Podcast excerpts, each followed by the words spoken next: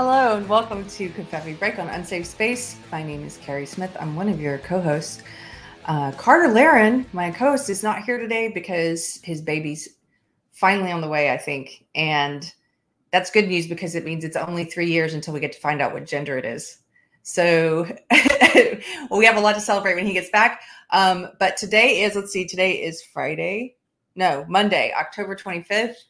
And I'm joined today by uh, my co-host Kamran Pasha. Cameron, my special guest host.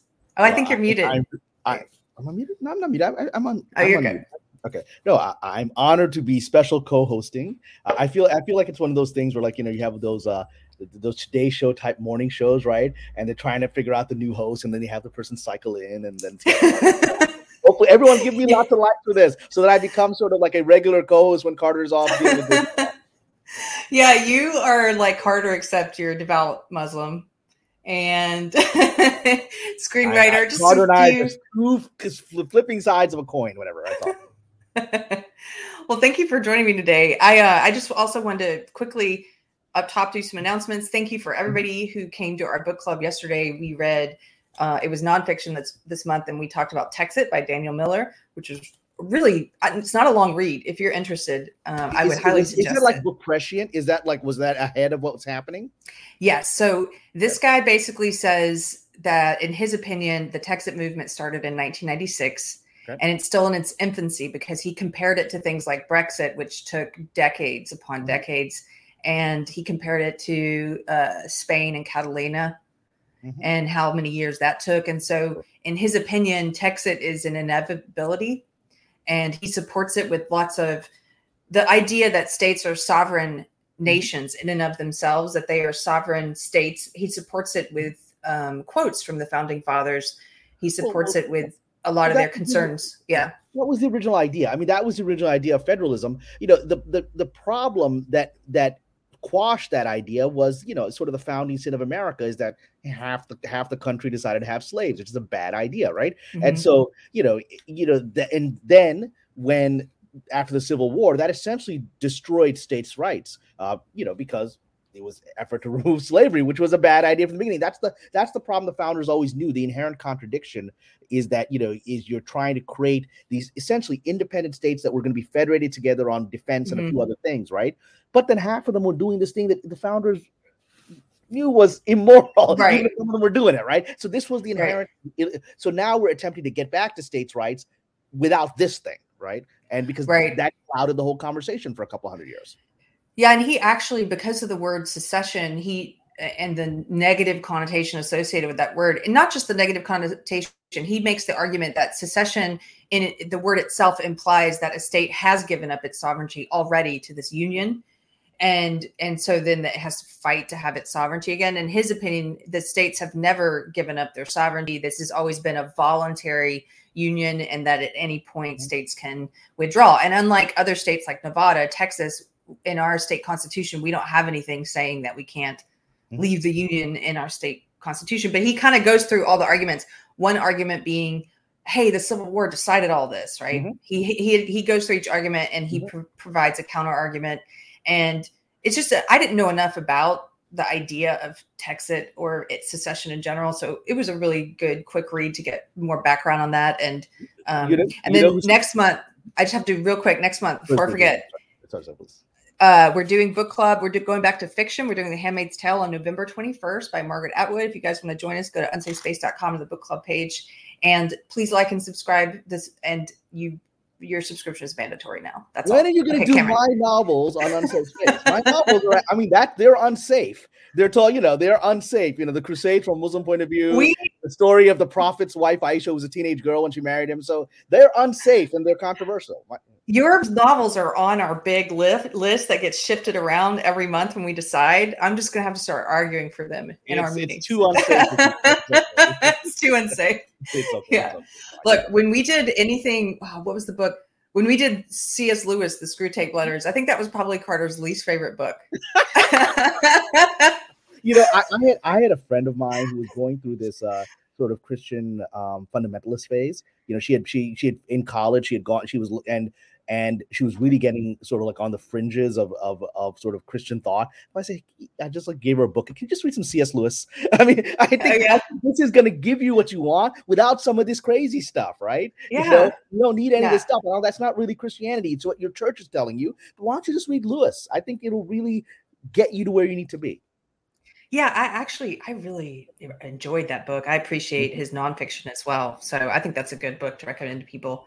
And and his background, C.S. Lewis, coming from someone who was an atheist and and then converted, I think that's kind of interesting. He, I think he really nails human nature, even if you don't agree with him on whether or not there's a God or or which God or but he he gets humans. Like he some of his quotes about our desire to see for our enemies to be as bad as we imagine them and how we're disappointed if they're not like yeah stuff like that that really made me think of the the remember the kid who got in trouble with the media they all started smearing him the covington kid yeah and and i yeah. also i went along with that narrative for a while as well until i found out i didn't have the information uh, yeah yeah but they some people when they found out the truth they they just discard it because they want him to be the people that want to hate someone in a maga hat they're like yeah they want it to be as bad as they thought. It's like, no, he wasn't taunting anyone, but you can't get past it because you want that bad story to be true, you know? And and he wrote about stuff like that. So um well I interrupted you earlier. You're about to say something. Oh no, no, I was just gonna say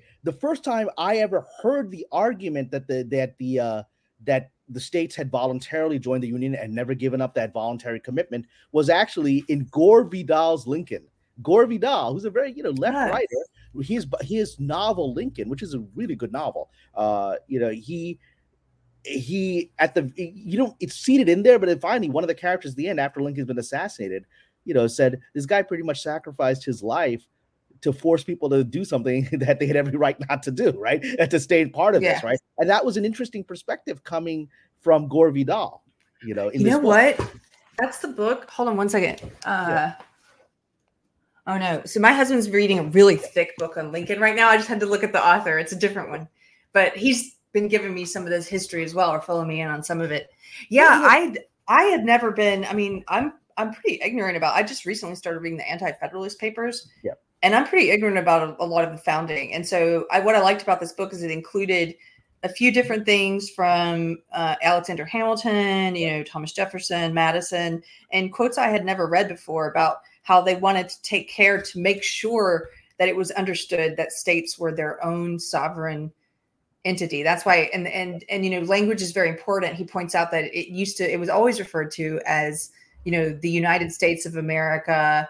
Mm-hmm. in the plural, not like right. as the United States of America are doing this. The United States yes. are doing this, and then yes. after the Civil War, became the United States is doing this. Yes, as if it was one singular thing. Plus, I didn't know about the history of the Pledge of Allegiance and who wrote that and how that was you know one nation under god why that was written and so he kind of gives some of that history but um but yeah it was a quick read it was cool and uh yeah, uh, look, look, Lincoln is a fascinating character. You know, he he's an amazing person in a historical level, but he's a complex guy, and uh, and it's difficult to talk about him because uh, people don't you know people don't want to look at his complexity but you know one of the one of the when i was in law school w- one of my classmates was this brilliant brilliant african american law student who went off to become a very successful lawyer and he was actually a pretty conservative guy but he, i remember him getting into a very big argument with a guy who was saying how lincoln you know was this great you know emancipated in the sense that he was he was not a racist. And he's like no lincoln lincoln by the standards of his time and this is what he said by the standards of his time lincoln was a racist. Lincoln's lincoln's and that's actually vidal deals with it in his mm. novel. Lincoln's solution to the problem was once the civil war is over we're going to take all these black people and ship them to africa. They don't belong here. They don't they wow, can't live with white people.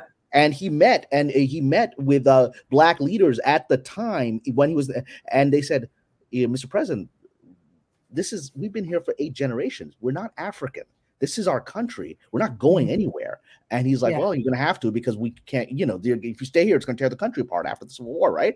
And and and people thought that was crazy at the time. Black uh, leaders were like, President, why are you saying this, right? So I mean, that look, he's a complex guy, but that aspect of the history is is melded over, even though it's actually true. He was like, get them all out of here. That wasn't yes. that was considered racist in the 1860s. you know? Yeah.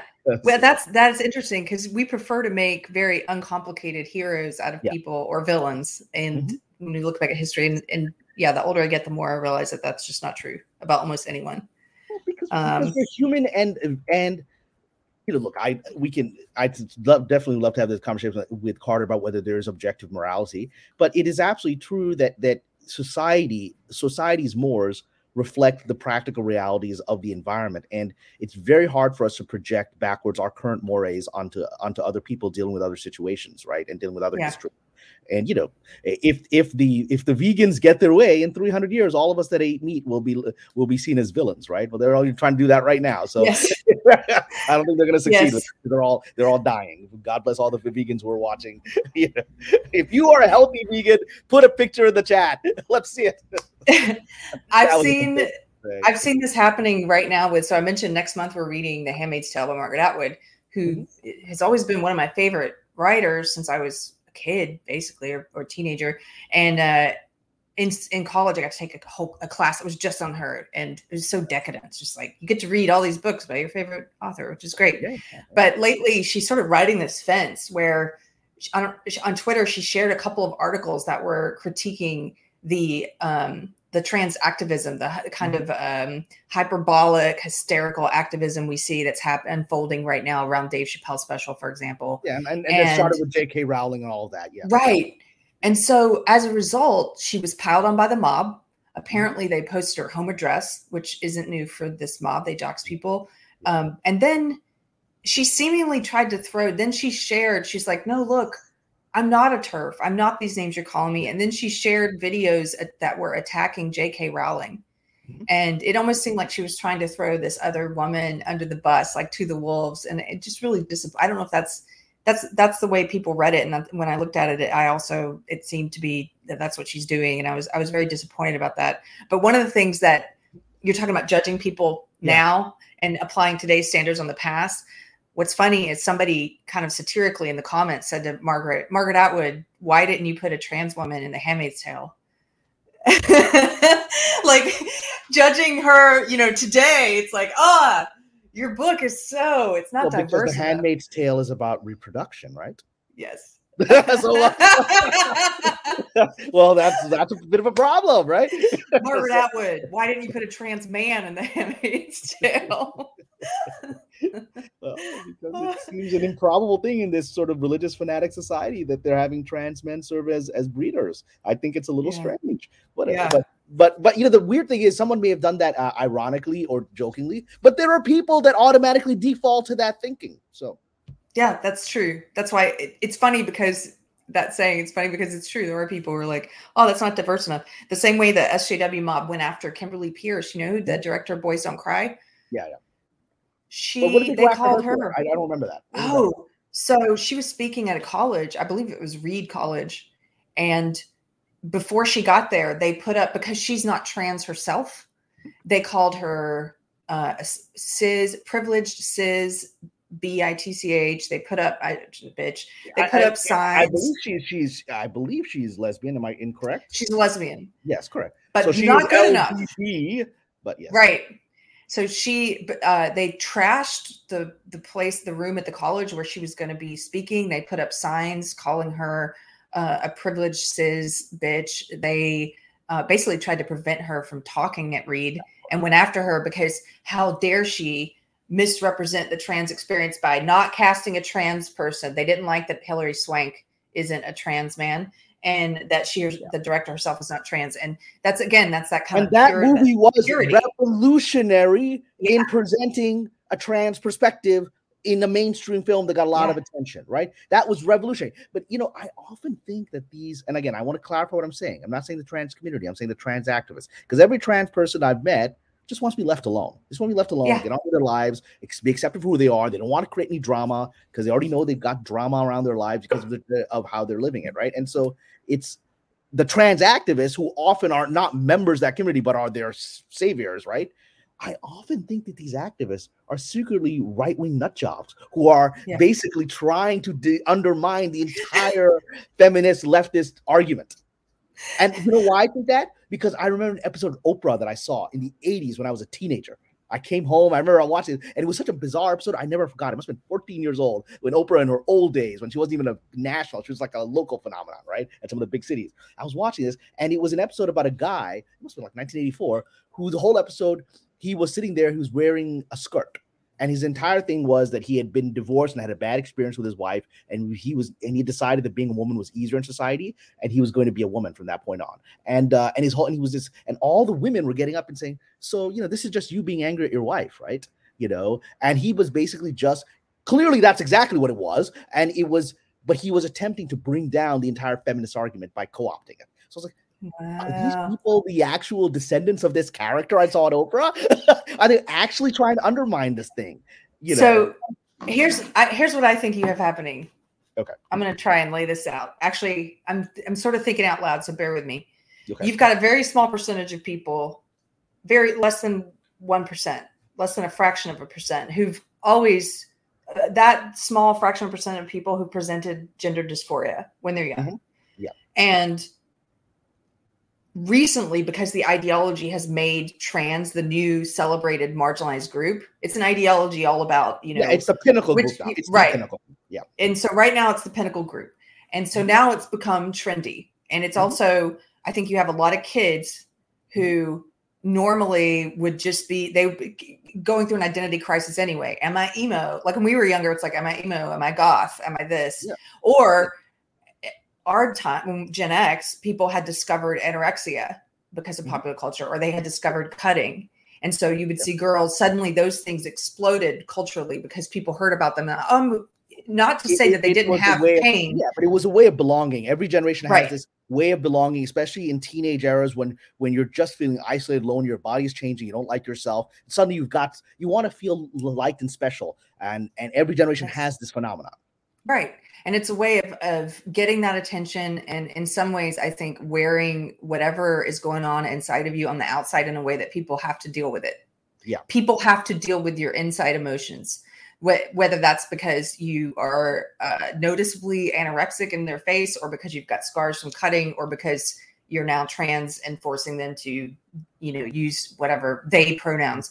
And so there's an explosion of it among teens now that we never had before. And part of that, so you've got you've got all these different people lumped in as trans now. You've got the people I think who always would have been trans or had gender dysphoria. You've got this huge group of people who never would have been trans who are now it's, as it's kids social contagion. It's social contagion. Right. You know, it's a right. it's a desire to be part of this group, and suddenly you see everyone else that you kind of liked in school doing it, and then you don't want to be isolated from that. Right. And you get attention for it. Mm-hmm. And then you've got another group of people that are in the same that all get lumped mm-hmm. in together are the autogynephiles, the men who get off on seeing themselves in women's underwear. This is all a sexual thing for them. Yeah. And all of these groups, and there's probably more, get lumped in as like trans now. And I really think about that small percentage of people, mm-hmm. like you were mentioning, who they're not represented by all of these new additions to the group. No, they're not, they're not, they're like, not LARPing. No. Got people that are live action role playing this, right? And yeah. that's what they're doing. There are people that actually have gender dysphoria, right? It's a yeah. small percentage, about probably 0.2% of the population, but yeah. they have it. It's a real, it's, it's a historical phenomenon. It's part of the human condition. How, you know, but there's a lot of people that are just LARPing on board that, right? so, yes. Yeah. So I imagine that's got to be if you're in that position, it's got to be frustrating to continually have people speaking for you who you haven't elected and who until recently were not even part of your group. I would say it's a bit like a woman suddenly mm-hmm. having people speaking for women who were a man six months ago. But you know, um, well, but Dave Chappelle dealt with this in his special. Chappelle, right. and it was proven. Chappelle said this. He said, I don't have a problem with trans people. I have a problem with white people, right? Remember we talked about it? And he said, yeah. a white man to shut me up now says, "Well, I'm a white woman. You can't say nothing to me, right?" And literally, that's what happened when when this this showrunner who just transitioned a few months ago was like, "Well, Dave is is oppressing me." It's just like, man, six months ago you weren't a trans person. You know, you were you were you were presenting as a male, right? right? And, and as a white male, and you were considered privileged. Now you're at yeah, and now you're at the new kind of privilege, which is the new kind. Yes, exactly. Um, oh, I want to say I didn't see th- that super chats were coming in. Beverly, if you get a chance, I know you're doing a lot today, but if you could put them in the comments so I don't miss them. I know I missed some last time. Uh, let me read these three and then I want to yeah. show you a video, Kamran, if you have time. Pirate Tomsky, hello, sir. He gives me five lira and he says, Is the is the term for trendy trans trans? Well, you might have coined it. Uh, you possibly. Might have, you might, it's, it's, it's, it's, it's, a, it's an up and coming new trend that we're going through. Yeah. Pirate Tomsky again. I'm just joking. I know that's not Lyra. I just always forget what it is. Keri, here's for the swear jar. Turn the Oh, stream. Did you blue. swear? Did I miss you? Did you swear? I said the B word. I just Oh, spelled no, it. you spelled it. You spelled the B word. That's not my mother. My mother doesn't like swearing, and so if I spelled it, you, you'll probably take her for a second to figure it out, and she will. It's the way I spell words that my dog's my dog knows. There's my dog has a very limited vocabulary, but I have to spell those words so he doesn't get excited. Like like like T R E A T S, you know? But now I think he's learning how to spell because the other day I said maybe we should give him a T R E A T S and Oh. he was like he was like because, you know, they're not processing language the way we understand it. They are figuring out certain patterns of our of our vocalization. To them, Yeah. it's like, okay, every time I hear T R E A T S, I get this thing. So he's, Yeah. figuring it out. Yeah. Smart doggy. Smart doggy. I'll fight you naked. Two dollars. Thank you. Says dropping evil Fau- Fauci meme in the Telegram chat now. Okay, Okay. you guys in Telegram enjoy that. Are we- Um, are we going to talk? Are we going to talk about Dr. Mengele today or not? we can. Can. I just wanted to show you a way to something first, and this is Okay. related to the previous topic. So, Beverly, can you put up that picture that I sent you of the family? James Lindsay tweeted this. Okay. And I I enjoyed his thought it was really funny. Okay. Uh, you know what? I wonder if Beverly's no longer with us today. Because oh, there she is. Oh, she is, she is, so Oh, here we he's go, here we go. So for All right. anybody listening at home, it's a picture of three individuals, and it says, "We're raising our kids with no gender, my extraordinary family." And in the description, it says, "A thruple That's Rumple. are bringing up their two-year-old baby as a theyby." A term that refers to gender neutral parenting, where the baby isn't outwardly identified by its parents as either a boy or a girl. And Mm. I something about this picture. There's uh so there's a woman, a small woman in the middle, biological woman who Yeah. I'm gonna guess identifies as a man. And then on the outside, she's framed by the other two people in her triangle relationship, um, who are clearly biological men. They're much larger than her, but Mhm. they're trans women. They're dressed as like housewives. Yes. And I just looked at this picture and I wanted to ask you, just picking up on social cues and the way people present themselves. I was like, I don't even need to watch this video, but I can tell you something ba- about this thruple. That Mm-hmm. woman in the middle runs everything in this family. Correct. That is that. I Right? mean, that's that's self-evident to me. I mean, that's that's clear from the body language. Yes. Yes. I'm like, look at the way she's sitting versus the other two. She looks like she might be talking in this frame anyway. And they're sort of But, but look at, look at the body language. There's a lot of weird dynamics already that's from this photo. Like uh, the the the person on the extreme right, their body's turned away from her. I'm just going to use the old gender pronouns. That's all I know to do. Her their body is turned away from her in the center. It's almost, and that is often a sign of dislike or, or just a, disaffectation, right? And so uh, there's some there's there's a strange body language throughout this whole thing. There's no comfort there. There's no feeling of warmth in this photo of, of an actual happy unit. Right. So then I I pulled up. I did go and look because I wanted to see if I was right. Mhm. And the woman in the middle, actually, I think I think she says she's non-binary. I can't remember, but uh, they Well, anyway. that gets they- out of the whole thing. You can you have no definition, so there's no problem. yeah, no definition. she's like doing the media rounds. She's on local news. She's on news in the UK, and it's her. It's exactly So what this is a. British. This, do where's she based? Where are these people based? Uh, Florida, based in Florida, but they've been on British. Uh, they they were on oh, the, with the uh, Brits Piers love Morgan. this stuff. The Brits Yeah. love this stuff. Yeah, the everybody everybody's trans in Britain. Yeah, okay. So Yeah, and I, I just I don't know. There's something there's something interesting about that. Maybe there's not a lot to say about it other than that I well, I mean, th- there's feel- one thing to say about it. This kid, Yeah. this kid's gonna grow up hating And these it- people. and it's two kids now. Um, Oh. so both of them are called they, they be, and they the oldest kid was in one of the interviews and just repeats everything that they've been programmed with, which is Yeah. And, I don't and have a and gender- They will wake up. They will wake up. What we're going to see actually in the course of the next 10 to 20 years is a generation of these kids that are being raised like this. And it's actually happening Halloween or Charlize Theron has adopted two black African babies that she's uh, boys that she's raising as girls. Uh, you know, so she can be the nice white savior and also the, the trans savior of these children that never had a choice. Wow. And so they're all going to grow up, and at some point, the odds are they're going to likely be, you know, heterosexual, and uh, and then will resent what this was done to them. And I have a feeling there's going to be issues of domestic violence and retaliation against uh, these kinds of parents in the next generation. It's not going to be pretty. I, I have similar. I've, my mind goes to a similar place. I'm a true crime fan, and yeah. I just immediately, I usually start thinking about what issues a person has, and I'm just imagining what issues these kids are going to have growing up in this environment where nothing is what it seems and everything is upside down. And you know, again, hey, I was right about the person in the middle running everything in this thruple. Yeah. But here's my other guess, which I can't prove, but I bet there's a lot of rules in this house, a lot of rules around gender and language and what you can and can't say. And that person in the middle runs all those rules.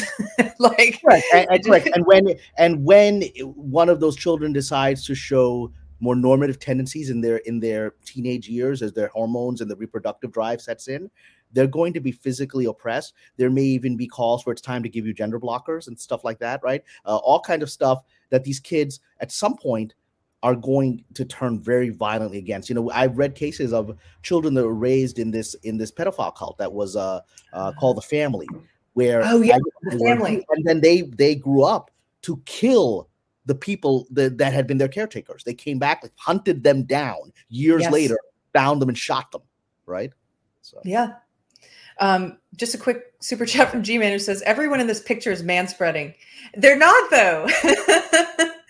They're not. They're all sitting with their legs. They're all sitting with their legs crossed. Um, yeah, yeah, okay. you, know, look, you know, the the tragedy of people like this again is that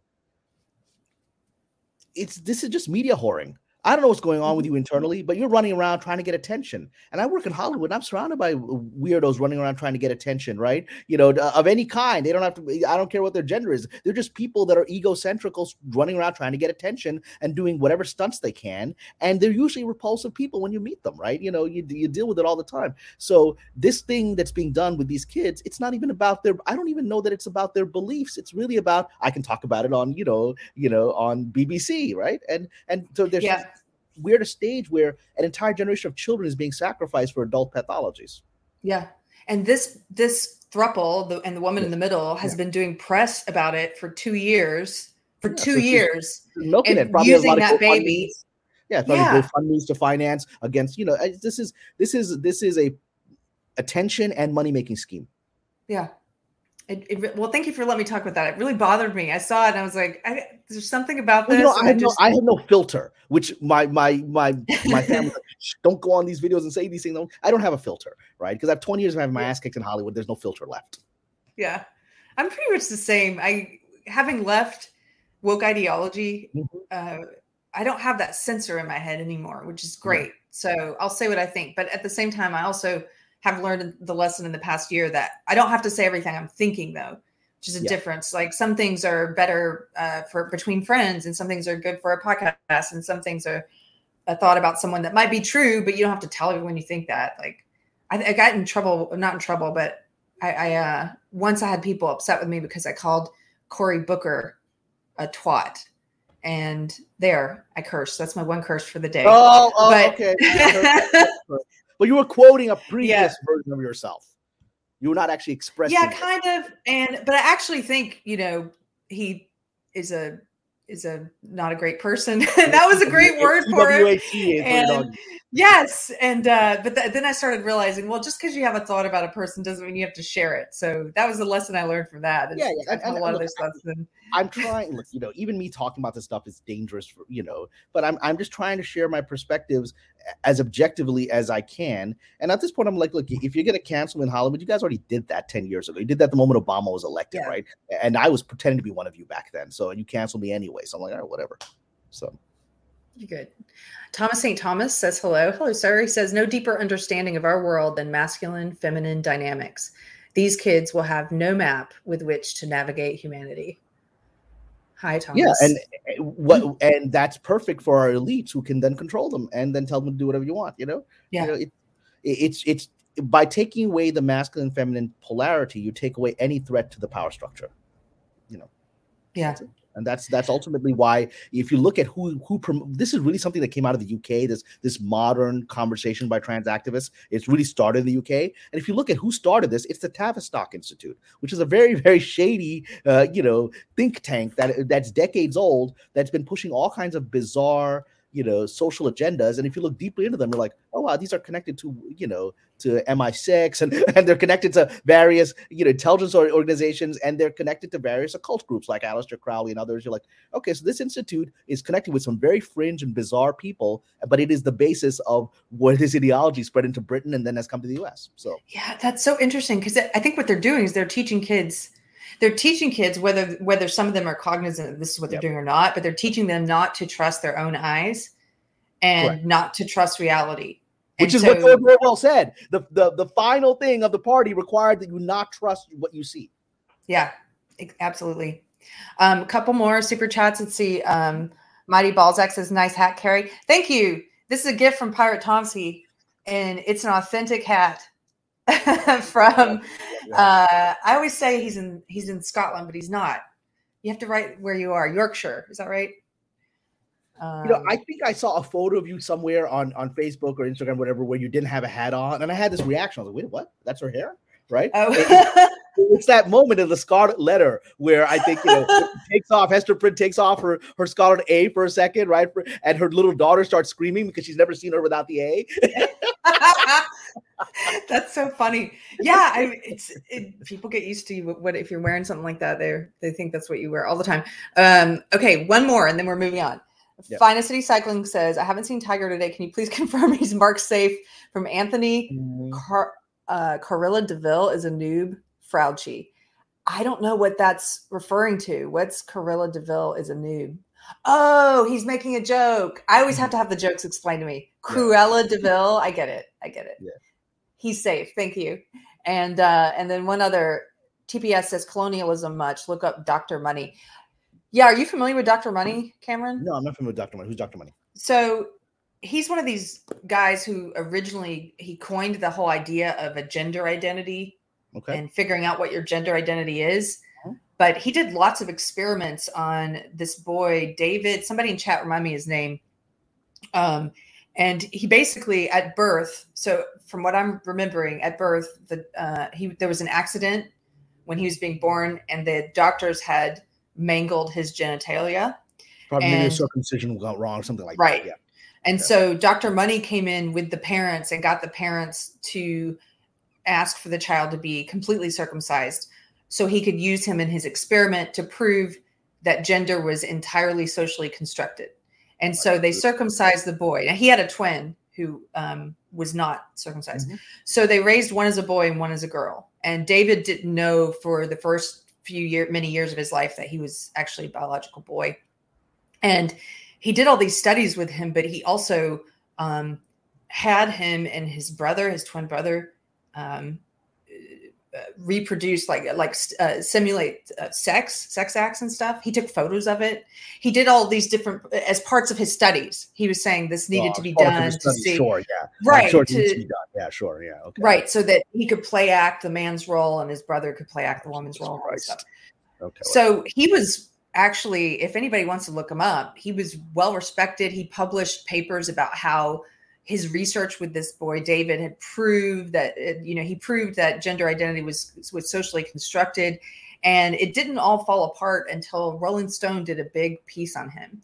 Okay. And they talked about once David was told the truth because he had all these problems his whole life. He was trying to figure out what was wrong and a lot of depression. Obviously, they told him he once he learned the, the truth that he was actually biologically male, um, he ended up killing himself later. And Rolling Stone did an expose, and Dr. Money was one of these people who was in the you know in the the roots of this belief system and in the especially in the gender identity part of this belief system. He was well respected until yeah. there was enough uh, societal pushback to say no this is what this guy did. He abused this kid. And he mentally um, tortured this kid and yeah. and yeah my god and I, happen to know you'll find this interesting because you're in the entertainment yeah. world. I happen yeah. to know that um, the rights to that David's story because there was a book written that came out of the Rolling Stone piece Mhm. that they were optioned by uh, the director, Lord of the Rings director. What's his name? Peter Jackson. Peter Jackson, and I think Lucasfilm. I, I'm not sure about the second one, but I know Peter Jackson had optioned the rights to that, and then they let it lapse. And in in the past few years, I think because that topic has now become, oh, we can't do a story about that. It's verboten, Yeah. and you know I'm not surprised that Jackson do that because his he you know he he's an interest very he's a he's a filmmaker I tremendously admire, but his sort of breakthrough film in the West wasn't you know he was very good at making zombie movies in, in New Zealand whatever, but he had his breakthrough movie was this this drama about these two teen girls uh, Heavenly creatures. heavenly creatures who, who killed the, the mother one of them. You know the uh, the most random thing i was you know uh, when my novels were published i was you know i was invited to various book conferences whatever. So i was in i, I was a speaker at the historical novels conference and uh you know one of the speakers there and i was, ta- I was talking with her and we were in the elevator together and i later realized she was one of the two girls that had killed the parent Oh yeah, she became a novelist. she became a novelist and she was outed Yeah. later and i didn't realize that this woman i'm standing talking in the elevator had killed somebody right was actually Yeah. something in that movie and i was like okay okay okay wow yeah, she killed her parents, and now Yeah. she does. She writes like mystery novels. yeah which uh, you know which are like murder mysteries whatever it's just like Yeah. i was like okay wow okay that was an experience so yeah but but the, jackson is a sophisticated guy that you know that was an oscar nominated movie and got him suddenly uh, well, who the hell is this guy right and then he got lord of the rings out of that so he's always been looking at these issues and uh i think he just figured out yeah this is not going to be done in this generation You know? Yeah, it's just they're too afraid. Anybody with any status in that world is who's afraid of losing it. They're not going to touch this topic now, even though it's it's so hard to imagine that anybody could look at the story of, of Dr. Money and somebody in super chats told me his name. It's David Reimer. Mhm. If Yeah, anybody yeah, wants to look up this I- awful story, yeah. Thank you, TPS. David Reimer. Money was an entomologist, not an MD. Are you sure? Isn't entomologist the study of insects? Well, that's interesting because let's confirm that that is true. But someone made a point recently about how the woke are essentially attempting to reprogram the human mind from normal human behavior to insect behavior. Really? That, the, the idea is that essentially create a a, queen bee and uh, worker drones, and uh, and basically you have a hive mind, and that is what the woke are attempting to do. They're attempting to reprogram us as insects. That's real. I, I want to talk about that with you, but I just looked it up. There's nothing about him being an entomologist here. It just Okay. says he's a psychologist. Um, Psychology of insects, which is what they're trying to do. Yeah, this was a.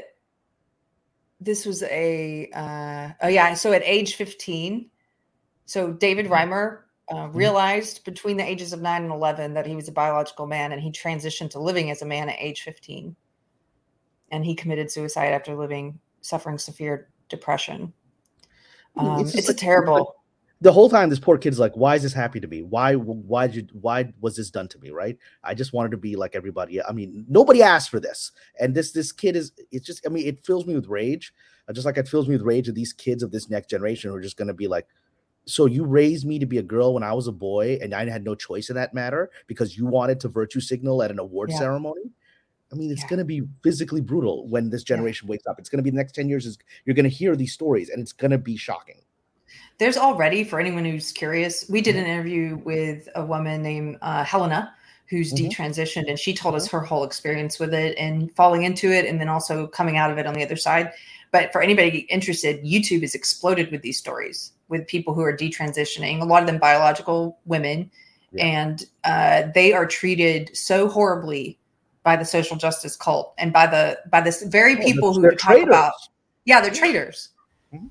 so uh well you know this is this is the this is i'm only going to talk about those who are larping within the trans community i'm not making i'm not making a commentary about people who have gender dysphoria i'm talking about those who are larping or using this for social purposes right Mhm. uh you're i'm seeing a pattern amongst the larpers uh the pattern seems to be that the men larping and pretending to be uh, you know trans women are doing that to number one get a new kind of privilege because they felt being a man is no longer privilege in, a, in an environment where men are constantly being you know the, it's all the man's fault right? So suddenly they get that. So the the, the larpers male larpers into women are doing that. And then in those who are larping to become trans men my experience at least the ones i've interacted with they seem to be people these seem to be young women who feel a lack of power in their lives and so they think masculinity is power, and uh, and so if they adopt masculine traits and they LARP into this, that they will have that power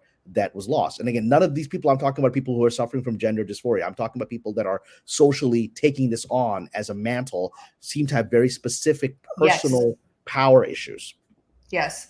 One of my friends told me so she she was working uh, I think for a while at a Starbucks or coffee place and yeah. said that a lot of the younger people there were claiming to be non-binary or trans or changing mm-hmm. genders and so she's like a really open-minded person and, and, yeah. and wanted to it just likes talking to people and asking questions and so she would ask some of them because some of them would were fluid more than one and they would come in and be like i'm masculine today my pronouns yeah, today it's easy. him it's and tomorrow whatever you need to be whatever you need to be you're right i'm feminine today i'm she her. And so she started asking them like well why are you masculine today? This is a, biolog- a biological woman she was talking to.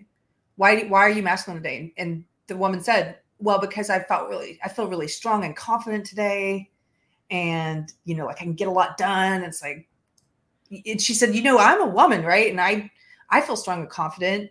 I don't have to identify as a man because i feel strong and confident today yeah like you, would Boudica, the great warrior against the romans and thought i'm a man when she's cutting roman soldiers down i mean right?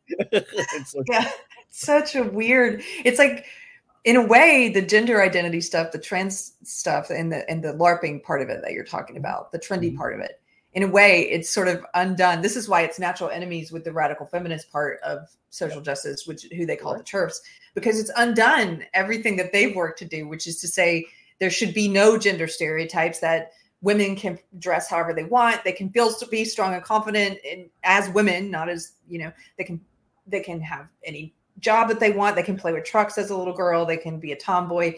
And then you've got this gender identity part of the movement saying, no, if a girl does those things, then she must be a boy. Like, and, and those of us who are more traditional our outlook are just watching. It's like a Godzilla movie where he's taking on another Titan. It's like, just let him fight. Just let them fight. let them take each other out. It's not our problem. Which one is Mothra? it's, not, our problem. Let them fight. You know. So. okay, so I let's talk about Fauci. That's something you want to talk yeah. about, right? Yeah. What's going on with him lately? I don't follow all the Fauci news. I didn't look uh, at the you, Fauci. Oh, you don't know? He, he's actually there's actually a a real chance this might bring him down for the first time. So it was leaked in the last 48 hours. You know, we've known for some time. You know, there's been there been there's been lots of information that Fauci you know that they NIH funded that Wuhan lab and its experiments, and he denied it and denied and denied it, and more and more documents were released through the Freedom of Information Act uh, until last week. Finally, the NIH had to say, "Okay, yeah, we did. Okay, yeah, we did finance this thing." Um, and yeah. Fauci said, "Well, we, you know, but I didn't know about it." And then and then Vanity Fair ran an article this weekend saying, "Well, actually." Uh, this was revealed to the NIH in, in April of 2018 that they were doing this. So how did yeah. you not know about it? Were you not just not doing your job? And when you were asked in front of Congress, you didn't want to look at the files where the letter is there saying what they're doing. So so that but that still hasn't been enough to bring him down. Amazingly, the issue that it looks like it might bring him down is that in the last 48 hours, it was leaked and revealed that the NIH, and this is going to be hard for you to hear, the NIH uh, financed studies overseas which tortured and killed puppies uh, horrific studies that were done where these these puppies and there were photos of it where these these beagles were put in uh, they sent they sent this to labs in Tunisia because it's illegal to do it in the U.S. So the NIH funded uh, these these la- these labs where these these puppies were basically there they were they were tied up put their heads were put in cages with these horrific um, uh, desert parasite flies and then their vocal cords were cut so they wouldn't be able to scream and then the the flies ate the puppies alive.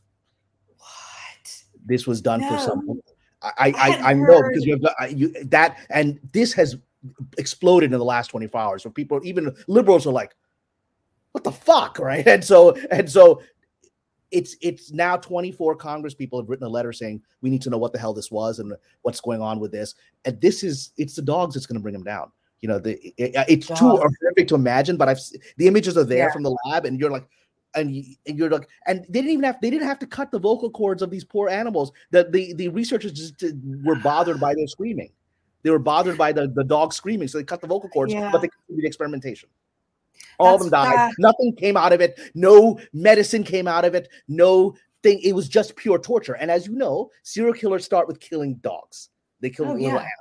And so this path, and so now his defenders are saying, well, he didn't know about it. I was like, well, what the hell does he know about? He's been there for Why are- 37 years. Why does he not know what's going on inside of his agency? It's What is his his role? job. It's his job to know about it. So it, it doesn't He doesn't know matter. about anything. I mean, I If was like, I true that he like doesn't- that. I don't know what's going on. Yeah. it's not my fault the show's falling apart. I'm the showrunner. It's not my fault. Uh, these It's people running around doing this on the set. I don't know what's going on. Yeah. I actually worked for a job. who, who ran things like that and then got their ass fired because I don't know what's going on. I was like, well, you, so, you're still responsible, buddy.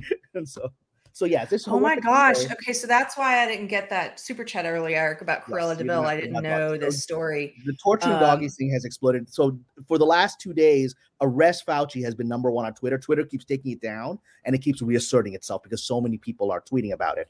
And this is not just right wingers. This is a lot of angry pet owners. Even PETA was PETA, which wants, which has embraced Fauci, was forced to put out this mealy mouth statement saying the NIH should really get a director that cares about animals, but they couldn't name him and they couldn't go Yeah. directly because they're part of his cult, right? So You know what's interesting? Tara Mhm. T gives us a super chat and Right. says, "What's sad is that more people are upset about Mhm. medical experimentation on dogs than the trafficking of aborted fetal parts for use in medical experiments." Correct. they are. That's That that is- is, that true. is more true. people are concerned about dogs. And and here's something I was thinking as you were telling me this. Do you remember the part of uh, Jordan Peterson's book where he his first book, uh, not his first book, sorry, his book, um, not Maps of Meaning, but the one that came after. Mhm. Uh, what's it called? Twelve Rules for Life. I don't. know. I couldn't Yes, remember it. yes, I've got that book. Yes. So in that book, there's a chapter where he talks about how people are more they care more for their pets than they do for themselves. Correct. And they filled the he to support this this um this statement, he's he points to studies that show that people are more likely to fill their prescriptions for their pets and make sure they actually finish the prescription than they are for themselves, like when they're Mhm. sick and things like that. And so it's in I think it's part of a chapter where he's telling you you should treat yourself the way you would treat a friend or something. But what I was thinking about is that I think people sometimes we have a on a large scale we do this too. We have more empathy for animals on a large scale than we do for humans. And on the left this is especially true. Oh, this is absolutely true on the left. Yeah. The left cares more about pets and dogs than they do about humans. Not that they shouldn't care about dogs. I just after having left the social justice world, I always found it interesting that some of the people I know who are the most hateful about kids, or at least would publicly say they hated kids and you know complain about them a lot and and call parents breeders and things like that. They also like really love dogs. Oh, you, you see so- Santa Monica here, where I live. You know, I'm always, you know, because I love little babies, and couples are always walking by with their baby strollers. So I want to go wave the baby, and 90% of the time it's a little doggy in the baby thing, right? oh. Yes. Is there's no baby in there? Okay, but nice doggy. Because in LA, you know, you're, you're you're a doggy parent. You're not an actual parent, right? So yeah. but i think that's something to do with if this is the if this is what brings him down that makes sense to me in a weird way that as a Yeah. whole our our country is more interested in the um, experimentation on dogs than we are about them funding research into bat coronaviruses to make them more uh, deadly and more contagious for humans that he wants to do this to little kids, but they're outraged about this. So I'm like, well, whatever takes this clown down, whatever Yeah. puts him in the hall of villainy for history, I'll take it, right? You Mm-hmm. know, you know, and there, it's. I'm going to give a mystical thing here. Carter would freak out by this, but you know, I actually post. I posted this on social media, uh, and I just took it down because I think it, it, it weirded people out because it's just something they didn't understand. So I'm going to weird people out here on the safe space. So, you know, I went back and found articles about Fauci back from the AIDS epidemic in the 80s, right? And what's fascinating is then he, he was a villain back then too. He was doing the same stuff. Yes. He was just like saying nonsense that wasn't true, you know, and that was like getting people killed and promoting weird experimental stuff like AZT that was getting people killed. He hasn't changed. This guy's got one modus operandi in 40 years, right? But what was fascinating is this go back to these early articles. In the 80s, he was being called a saint. This is a specific word. You keep hearing like people in Hollywood say, Fauci's a saint. You've heard that phrase, right? Mhm. Fauci is a saint. I'm like, this is a seated word that goes back four decades. I don't hear about any other bureaucrat, even in the medical field, being called a saint. Why are the news articles from the 80s and the Reagan era calling him a saint? Why are people that are attacking him saying he's not a saint? Why is this word being used? And I realized they've been setting him up in the media to be a an arbiter of truth as a religion right? And yes. so that's whatever that's why he can change whatever he says in 24 hours and you go with it because it's the new papal bull, right? And you just mm-hmm. go with where it is now, right? So yes. he's he becomes a prophet of truth. He was being set up for this in the 80s to be a prophet of truth. Uh, the, whatever he says is the truth, even if it contradicts what he said 48 hours ago. And yeah, like, this has been done for him. He's been chosen for this role by whatever shadowy forces you want to say, you know, that are behind a lot of these things. But the media has been using this phrase only for him for 37 years. So, as someone who is a Sufi, and you know, in, in Sufism, uh, we have what you would call saints, but they're just called friends of God, awliya, friends of God, people who are close to God, uh, holy people. I'm like, you know, this guy has been co opting the concept of saints and holy people for 40 years. And on a spiritual level, I'm like, this guy is is it's like it's he's literally a false prophet and he's mocking God by proclaiming himself a saint. And yes. so I'm like, God's going to balance this guy out. He's going to end as one of the greatest villains in history, up with Mengele, because he has been not only been doing these things. Mengele didn't proclaim himself a saint. Mengele said to the end, "I just did what was scientifically necessary. There was no morality to it." But he's proclaimed himself a saint, so he's mocking God. And so to mm-hmm. me, I was mm-hmm. like, "Well, God's going to balance that out." And I think that process is beginning.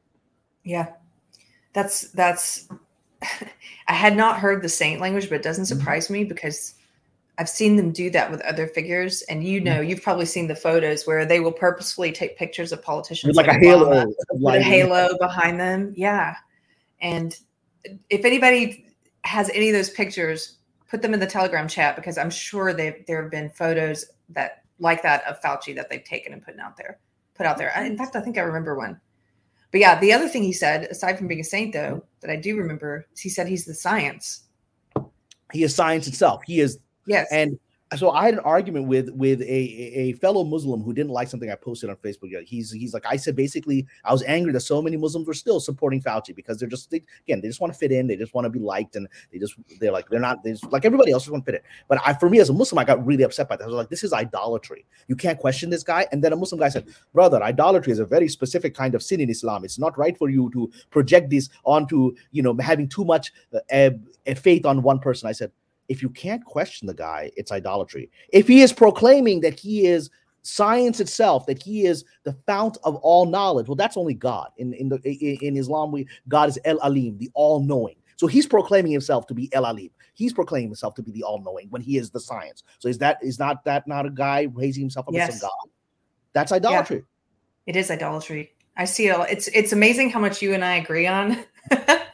given our different belief systems. Well, we're, we're, we're Abrahamic. We're, we're a lot closer than, than a lot yeah. yeah. Yeah. Um, so I just want to read a couple things in the yeah. chat. These are, let's see, this is a super chat from Colin. He says, a great movie about Fauci's crimes is uh, Dallas Buyers Club. Have you seen that movie?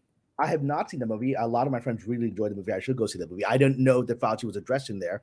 Uh, you know, I'll have to see that movie. So I haven't seen. I can't comment, but but obviously it's about it's about dealing with the early AIDS epidemic and, and dealing with how people's lives were destroyed by mismanagement of it. And so I hope I don't know if Fauci was if anyone in the chat can tell us was Fauci named in that or was it just an explanation of how the medical community acted? I saw that movie when it first came out and I can't okay. remember because I didn't know who he was until this whole thing. I've like you, I've been recently reading mm-hmm. some of the old yeah. stuff about his involvement um, okay. during the the AIDS epidemic. Mm-hmm. Uh, TPS says Fauci focused on vaccine to the detriment of AZT. And then AH says AH says Fauci denied the modern cocktail and only wanted AZT for AIDS treatment. There's a YouTuber I mentioned before. If you guys want to go down this rabbit hole, um, and his name is Jamie Deluxe, D L U X, and he's been doing a lot of videos on Fauci, the AIDS crisis. He's he dug up a lot of old um, pieces of press from the library, and he's he's put them in there plus uh, video clips yeah. of of different people talking about him and what a liar he is. Um, well, you know, think about it. Think about us for those of us who are Generation X. Look at how our lives are bookended. What are the two things that we remember? I remember my teen years. All was about HIV, AIDS, you know, immunodeficiency, and now here we are again. 40 yep. years later, immunodeficiency, right? It's like a nice full circle, almost if it's, it's a plan full circle, right? So yeah. Pirate Tomsky says people are posting pictures of their dogs on Twitter with the comment "Mark safe from Fauci." Fauci lied, dogs died. Oh.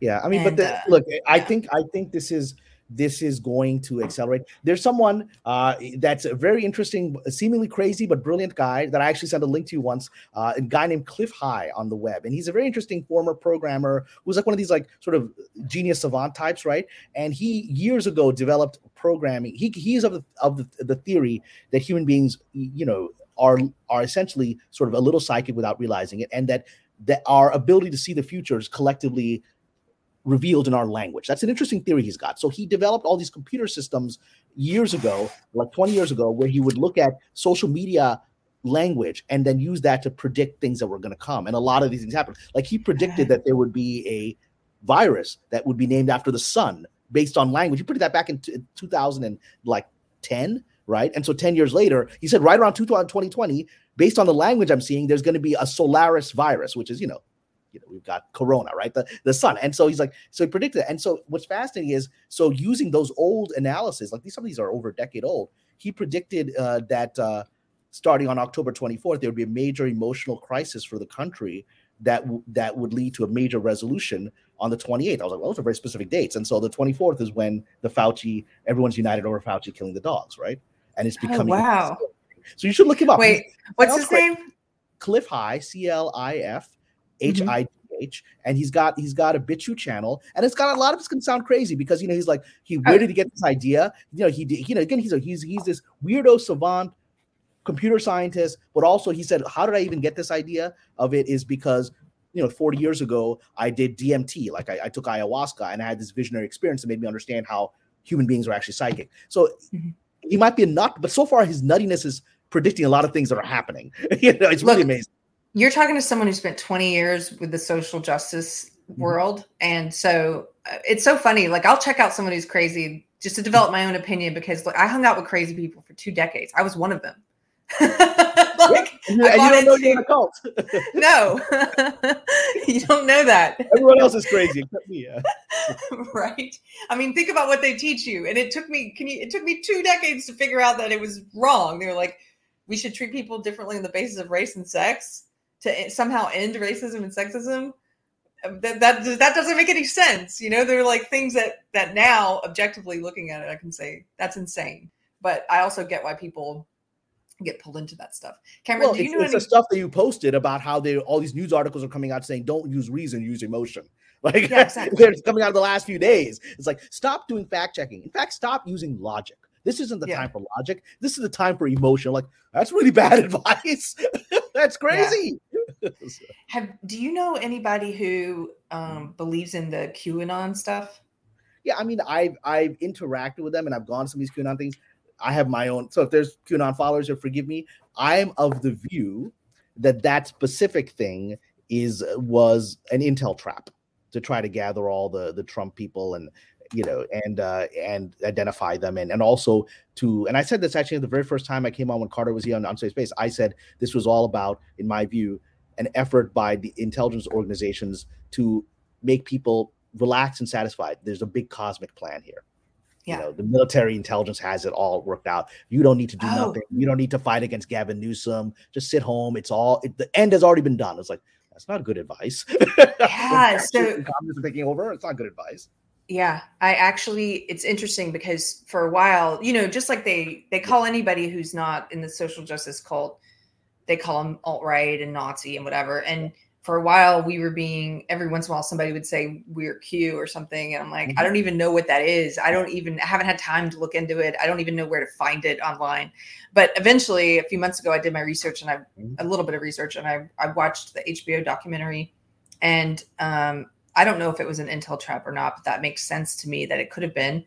Uh, I definitely think that guy Code Monkey in the documentary ended up taking over for Q. But here's what surprised Well, he, me. he's not. He's an interesting guy, though. I don't think he's a Qer. He's certainly got his own ways of doing things. But Q to me is an intel op. That's what I think it is. Yeah. Well, now it hasn't gone away. They've just like moved. All these different Q people are all over the place now, and some and of them are co-opted by different groups. Yes. And um, so I know a person in real life who believes Mm-hmm. all that stuff. And it's just like you said, it, well, he believes absurd things, which from the outside looking at it, you're like, that's Mm-hmm. Yep. crazy. How can you believe Yep. that?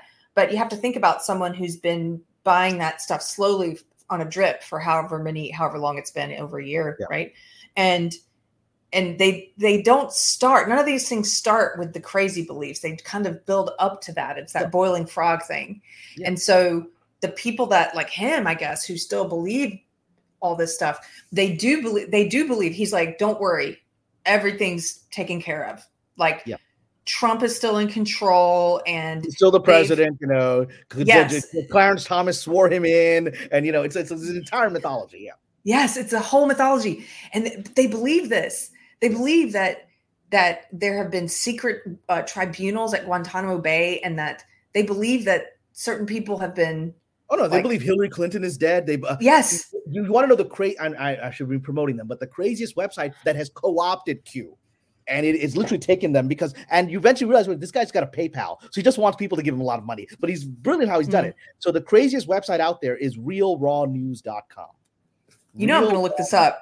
You know stuff, and you go there, and it's all about you know uh, the you'll see it. You go there, Real Raw News is you know, Hunter Biden. The most recent article: Hunter Biden was hung at Guantanamo last week.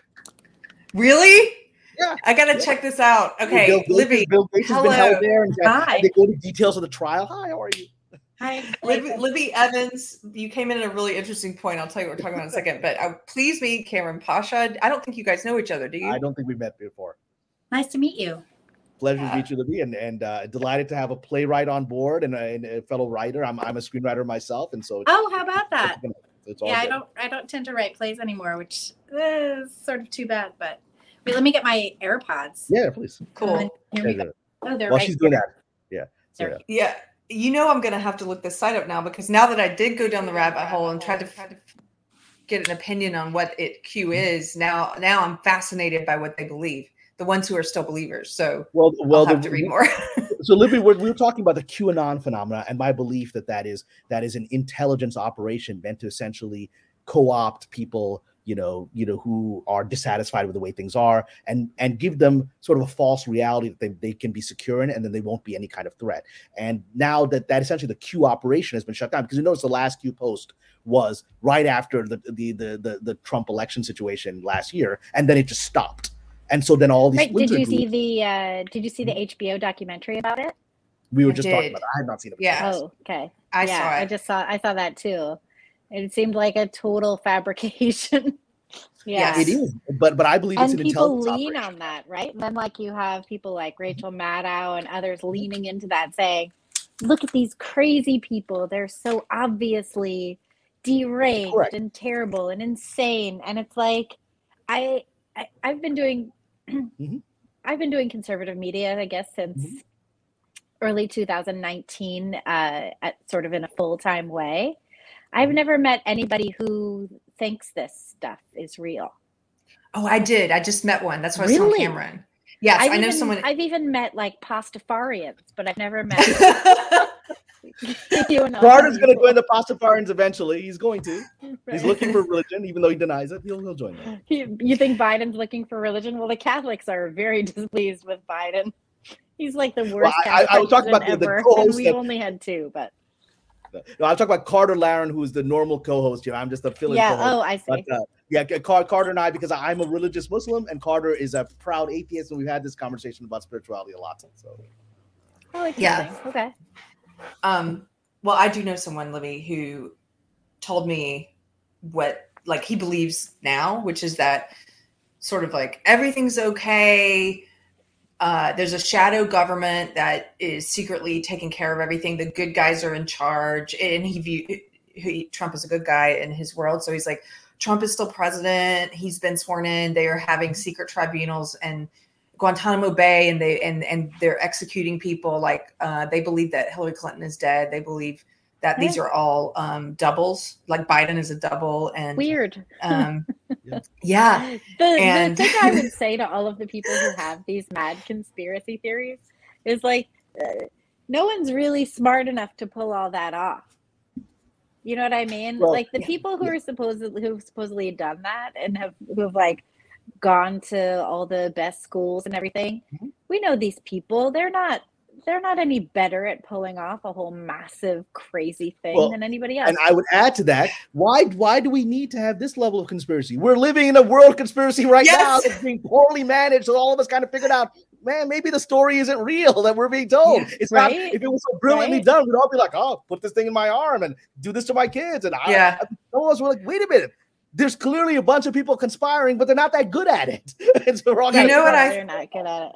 You know what I think, Kamran, is what you were saying is it it um it, it placates people or it pacifies them. It's Mhm. this feeling of I don't have to be alarmed about this actual dystopia we're in because they're you know they're secretly everything is safe someone's coming in to rescue us and i just and, need and to nothing is true on the news. Hillary Clinton is dead. You know, Yeah. they, uh, you know, they, they, you know, I think Birx, who was Fauci's like, you know, cohort last year, she's been arrested. Right? Oh, there was I read an article on that website about how Did- Supreme Court like- has been arrested. They're all arrested, so there's nothing to worry about. It's just a you're just being shown a movie on TV. Nothing's actually happening. I'm like, but I'm living in LA and I can't go into this store and I can't do this, I can't do that. But it's all part of the movie. I'm like, well, I don't like this movie. I didn't buy a ticket for this movie. I don't want to be in this movie. Yeah, I don't. uh I don't know anything about that. You're like, I got It's nothing. insane. um i'm really happy you guys are meeting each other because you each as Kamran mentioned he looked you up i think he was like oh we're having a playwright and i told him you had sort of your own cancellation that happened i know you've shared it before would you but would you mind giving him like the overview of what happened to you Oh, sure. Yeah. So uh, essentially, um, I was canceled by non-binary lesbians. How are they They're not- lesbians They're if they're not not Apparently binary and they're lesbians. Right. So that's a creative. me- That's a creative melt. I like it. Yeah. Yeah, that's quite a thing, right? No, so basically what happened was I had done all this research into transhumanism, which I Yeah. found really fascinating. And part of why And I find scary. it And fascinating really scary. and really scary and all of those things is because I find it really attractive, right? I'm very Mhm, okay. drawn into this. Okay. Um, this idea of human human beings uh, working to manifest their own evolution through technology. It's Mhm. wild. I'm into science fiction. I'm a huge Trekkie, all of that, right? So I'm like fascinated by it. So I started doing all of this research and I discovered and Zoltan Istvan, I interviewed him at one point. Uh, then I lost the interview, so I could never publish it, which that sucks.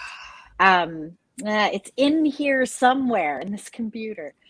Um, anyways, so I had been working on this research. I pitched a story to Quillette about Mhm. undercurrents of transhumanism in Western culture, because basically the transhumanist idea answers the Cartesian question about the mind body split. And it says, yes, there is a split between mind and body. Your mind can be one thing and your body can be something else. Your mind can be exactly as it is, and your body can be a robot dog, right? Anything is possible. Your mind has nothing to do with your body. Uh, and so I started looking at other things that are like that. AI human integration, Elon Musk's Mhm. Neuralink, very Yeah. similar uh, idea that the brain and the body are a discon- are disconnected entities. and you can um, download the brain technically You into can the download the brain and somehow still immortal. be you, even without the human body. And here I am Yes. as a playwright and as an Mhm. artist. Mhm. My constant uh, sort of mission or question, Mhm. my constant question was, what does it mean to be a human being? How are we meant to live with one another? You know, these big these big idea questions. That's what I was interested in. So I'm looking at transhumanism and I'm saying, what does it mean to be a human being? And I had read at some point ages ago that, uh, and then I could never find it again, of course, but that one of the roots of the word human was Mhm. actually some ancient Greek word meaning to bury. And I thought, if part of being human is to be buried, then part of being human is having a body. What does this mean?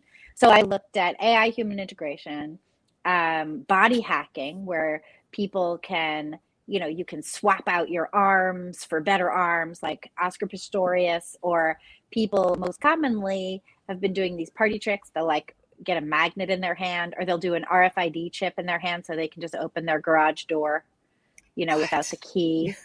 Yeah, this kind of thing. And I was like, that's fascinating. And of course, transgender ideology, which says you can actually be born in a body that is sexed differently from your brain. So, what does that mean? Are brains sexed? And if brains are sexed, are they sexed before hormones wash over them or afterward? How does that work, right? And so now we have the technology to adjust it. right? Before that Right. might have been part of the human Right. condition that you have this thing and you feel this, but there's nothing you can do about it, right? Maybe you change the way you dress, but you now we have the actual ability to chop off body parts and recreate other things, right? I work I worked on the Bionic Woman, so I dealt with this like 10 years Oh, ago. okay, cool. Yes, man. Yeah, But yeah, so but now I we have that's up. transhumanism. Now we can change it. Now we can actually change Right. it.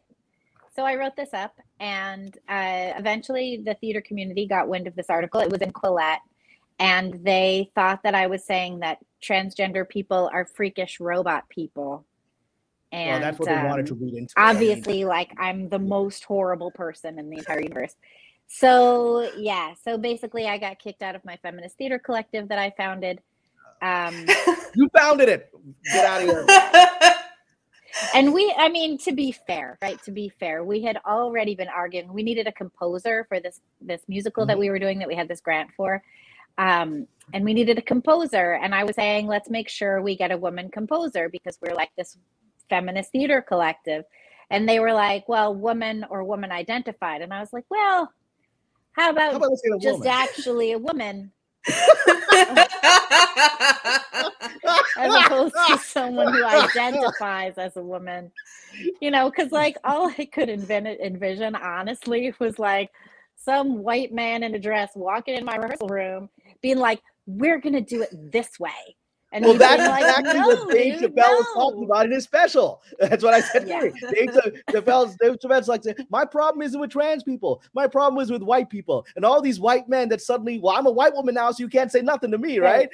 Right. right and it seems so clear that pardon me for trying to get canceled twice but it seems so clear that like white men who grow up into their 30s or whatever and decide that they're actually chicks Mhm. uh they just want access to the new victimization power structure. We were talking about and that once you say yes and like that's the deal. Mm-hmm. so it's like well now i'm a female even though they come very clearly situated differently. Well, um, the, the give me all the power and shut the fuck up right? Like that's what they say. Yep. Yeah, the exact uh, example is the one that Chappelle Yeah. Chappelle has been attacked by the big, loudest voice in Hollywood right now is the the showrunner of uh or the former showrunner of uh you know that show Uh, Dear White White, People. People. right? Dear White People. And then Right. people were shocked to discover that the show that's supposed to be about the black experience is actually written by a white trans woman, right? And and so and this was someone who transitioned like a year ago, right? Less than a And year so, ago. like- yeah. Exactly, was a white man in January of this year and is now a white woman. And so it's just like this is the person that led the is leading the crusade Yeah. against Dave i put Chappelle. on like, lipstick this is what I was five talking about. minutes This ago and now i'm in charge of everything and i'm oppressed like. Exactly. and this I'm exactly not even it. out there. And it's funny, like a year, like at some point, it's it, time has no meaning. At some point within the last like two or so years, I got a I got a hate speech violation on Facebook for an article I wrote called um, "Why Do White Women Suck." Oh, Why do white women suck? And I got a hate speech violation, and I was like, I'm a white woman. They Yeah, like being told allowed. they suck. They're apparently all masochists. They just They will. want to hear They terrible will things do about that. they want to sign up for thousand dollar workshops to hear about how bad they are. Really, they well, just because want they, to get what they do they expunge the sin that way, and then they can Yeah. retain the privilege afterwards. The Right. sin has been cleansed, right? Through the, through the Right. workshop. And uh, It's and the so, yeah, no, it's the literal buying of indulgences. that's exactly what Yes. this is. Yes. This we're living in a world where religion was taken out, so we're creating this crappy new religion that doesn't really work. yeah, yeah, the uh, yeah. It is you a getting you getting a religion, and hate speech no- violation for that though is like that's the selective double standard because they It can say pretty that in seriousness like all day long. I saw someone a couple days ago on Twitter who is a blue check mark uh, and he legitimately has coined a racist term for white people. He calls us snow roaches. He trademarked it. And what he says what is it? he calls white people snow roaches. And- is, is roaches? that like snow bunnies in the in the porn community? The white girls that only date black guys. I mean, that's like the uh, snow, snow. I think it's a way of calling us an insect that is hard to exterminate. And he says in his bio that he's a snow roach exterminator. And this guy, Oh, none of his okay. tweets come down. I mean, he's basically using genocidal language and racist language, but none of that stuff comes down. But if you're a wrong thinker who says something uh, uh, with satire, like the problem with all white women. They're like, ah, hate hate speech against women, you know, or white male, women. correct? He's a white. No, he's a black man. He's, a black, man.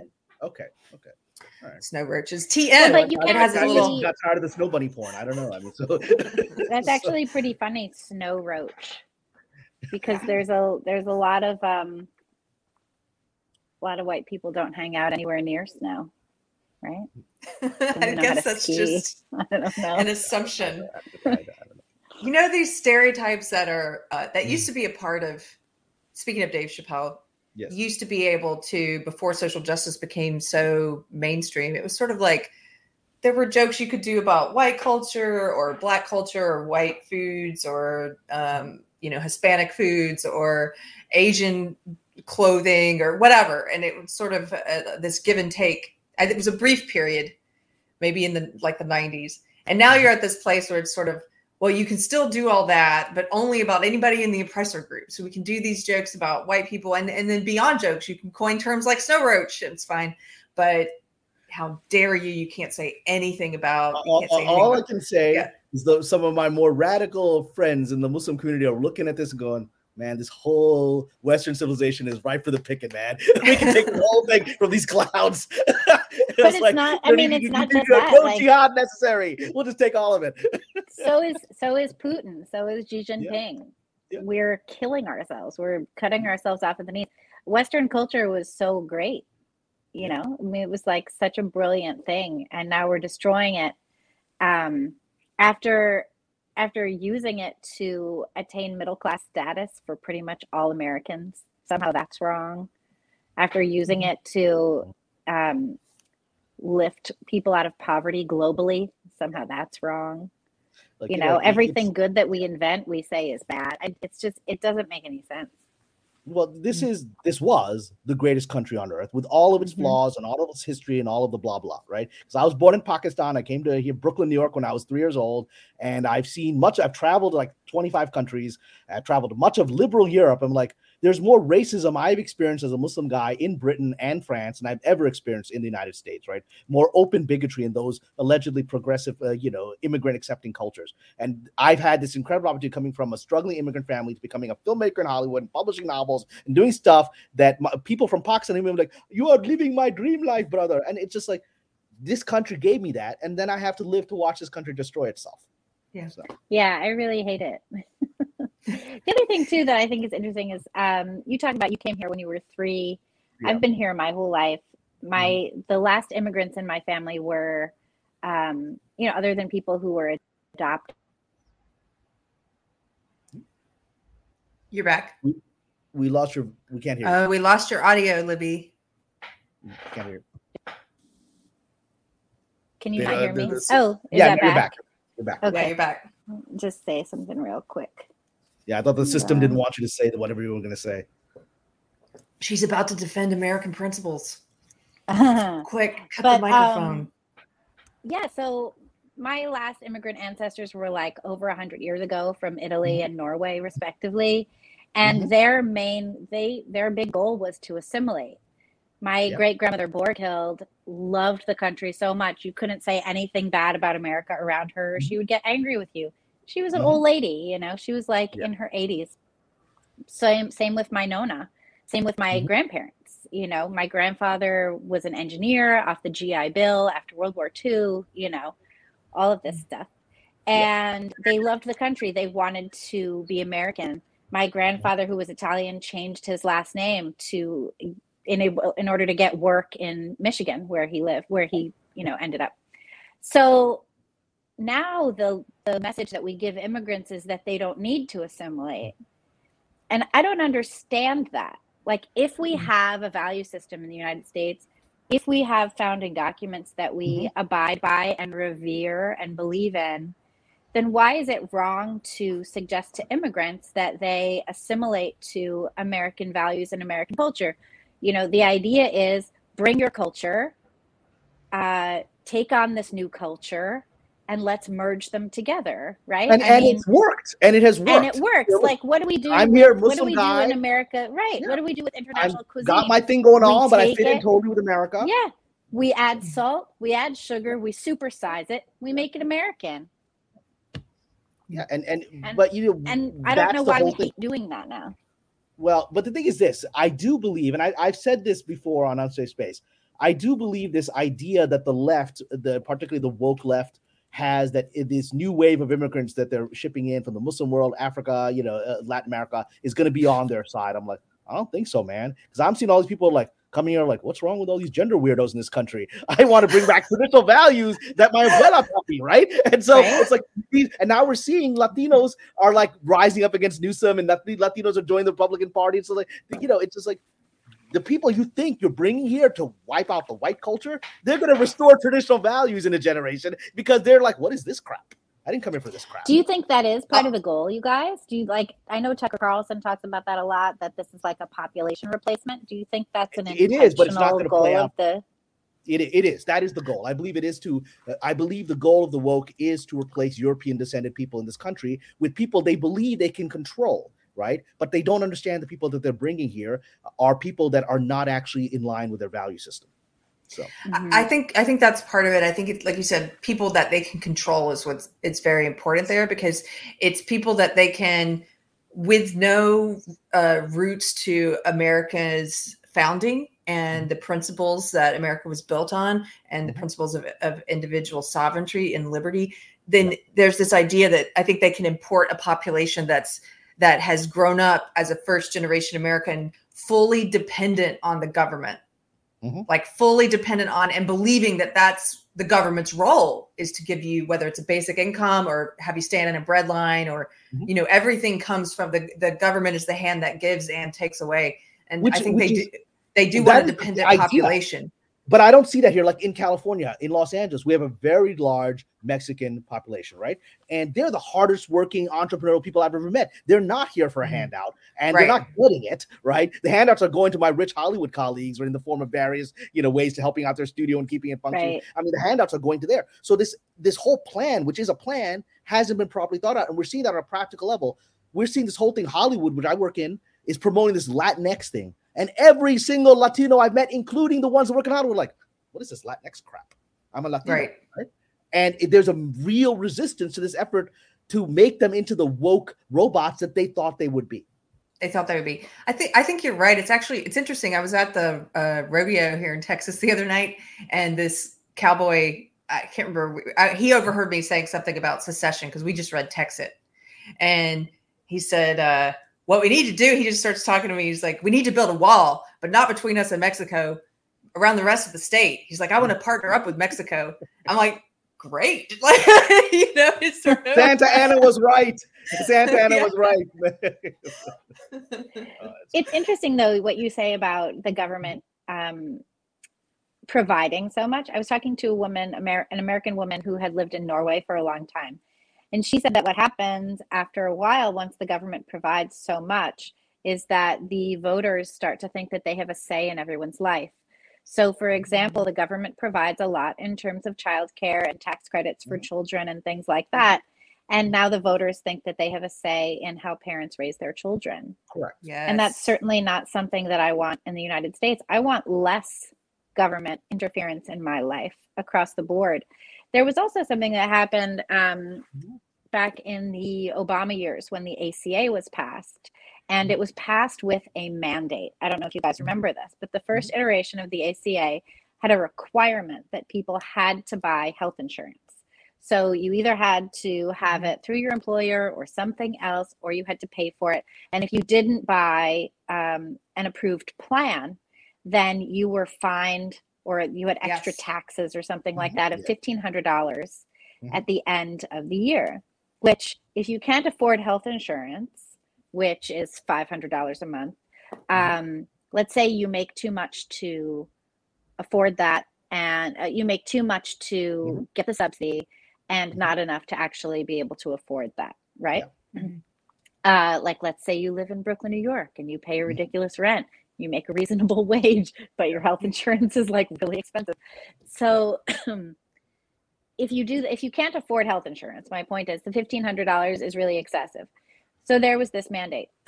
At the time, I worked with a ton of artists in New York, most of whom are broke as shit, right? So you're a broke ass artist. You at this point, once you're a college educated artist, you're choosing that lifestyle. You're choosing to be broke and to pursue your art. And sure, that's your choice. You're Mhm. making trade offs up to you. Go Mhm. for it, right? You get to decide what to prioritize in your own life. And I remember talking to people about the ACA and saying, I'm opposed to the ACA.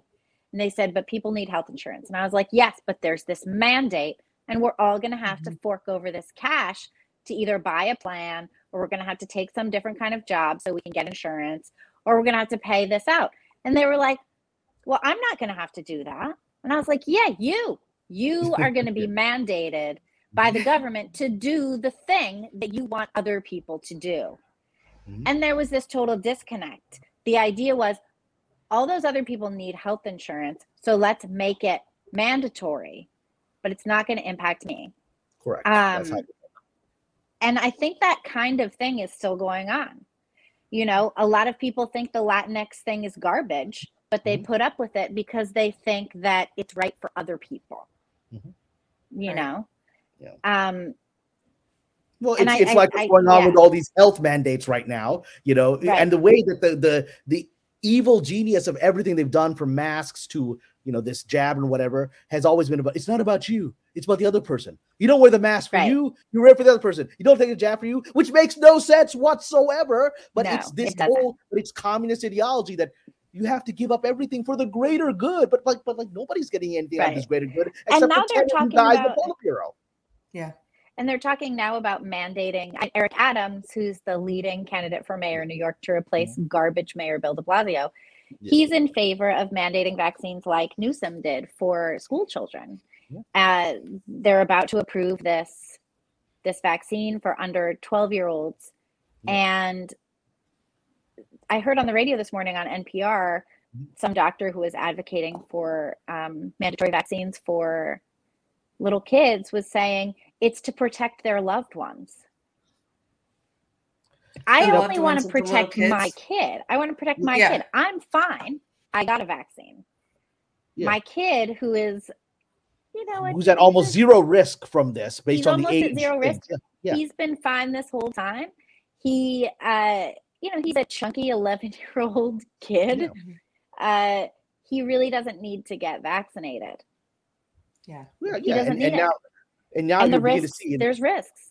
yeah, well, in VAERS, you started seeing now the horrible reports, and, and Mhm. VAERS coming of 13 year olds having heart attacks, right? I mean, Right. it's Which- happening, right? I'll caution you, and for anybody who's not aware, who maybe stumbled on our channel, I still run into people who have no idea about the censorship that happens. Hey, if you're a normie and you're watching us by accident, YouTube will take down videos where you even mention this stuff. All right, We had a video taken down just because I won't name any specifics other than to say we had a roundtable of regular people who wanted to come on the show and share their stories of their jobs mandating the jab. Mm-hmm. And some of them had medical exemptions that were not being observed that were completely disregarded. They had medical reasons why their doctor had told them not to take the jab.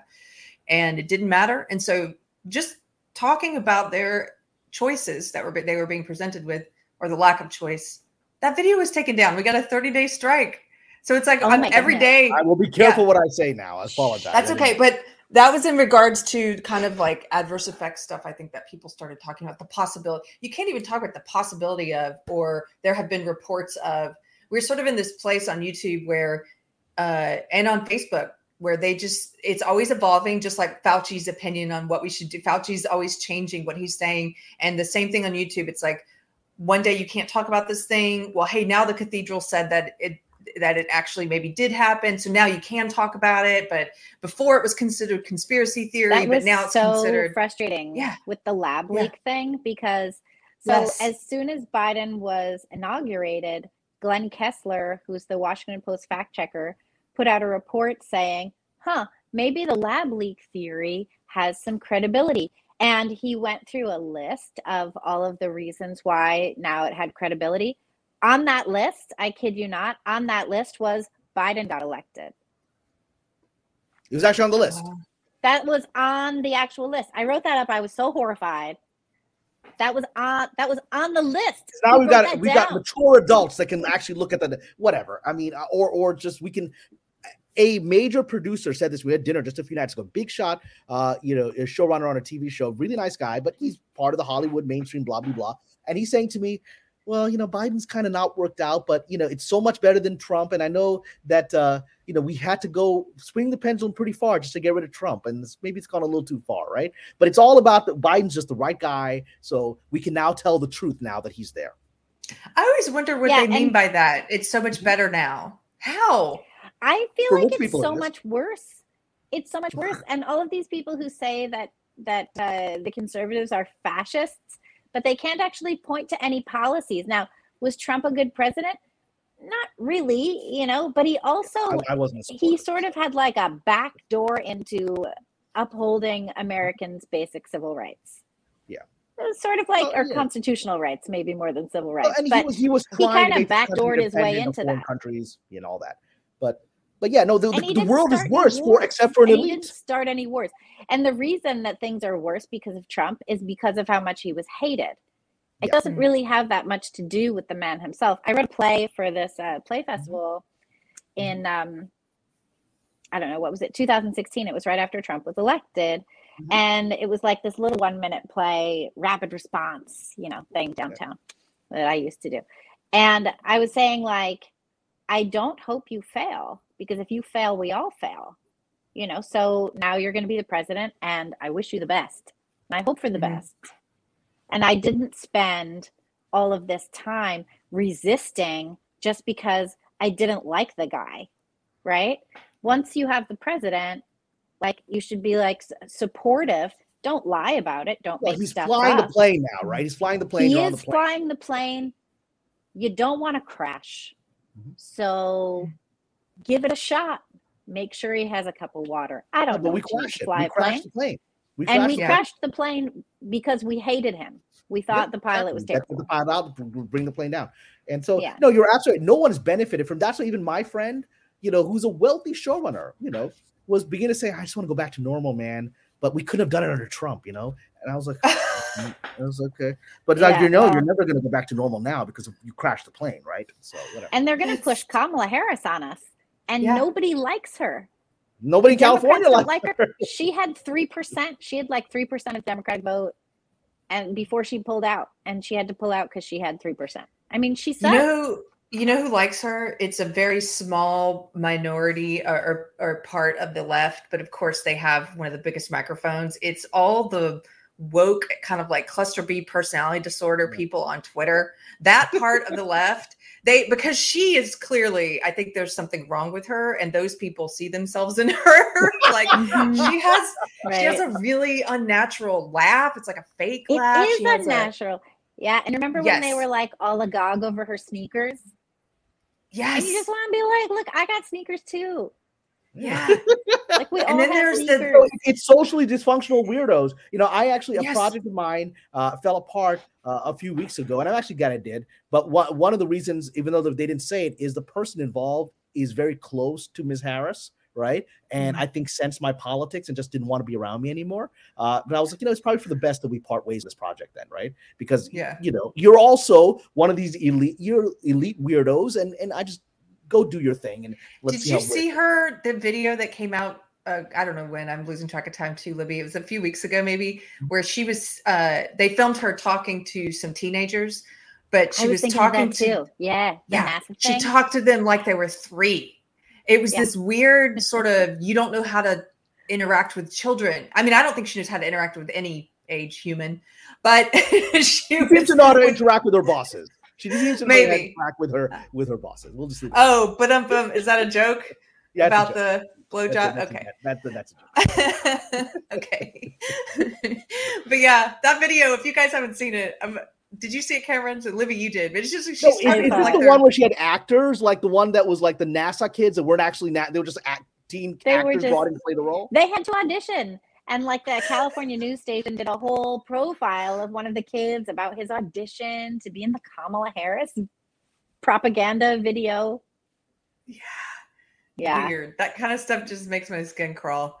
Um, Yeah. Pirate. Tomsky, thank you for the super chat. Says, I'm glad they are pushing Kamala because it will bring this whole thing crashing down around them and their support will go to zero. I I don't have that confidence actually, uh, uh, but maybe I hope you're right.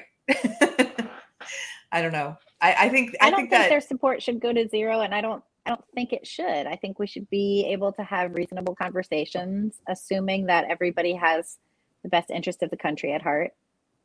But they Um, don't. Maybe That's a that's false naive. assumption. Yeah, That's a now false it is a false assumption. assumption. It is a false assumption. Yeah, it's hard to say how much of the left has been hijacked by this extreme ideology and how much how many of the people are just following it because the loudest people have swayed the culture. This book we just read, um, we t- discussed it yesterday, Libby, in book club uh, called Texit. There was one interesting study that he provided. I don't know if I can find it, but he basically he was quoting this study that said that you only need 10% of a population to uh, change the direction of the crowd. You only need 10%. You don't need a majority. But that 10% has to be like true believers, really committed and vocal. I think that makes sense. And- We're so I'm I'm the editor with the Post Millennial, and right now we are being targeted by these Antifa type activists uh, who are going after our advertisers, and they're going after our advertisers because Andy Ngo reports on Antifa. He's our editor at large, and they want to shut him up. So in order to try and shut him up, they're trying to destroy his employer, which is the Post Millennial. Um, and it's it's two people it's two people.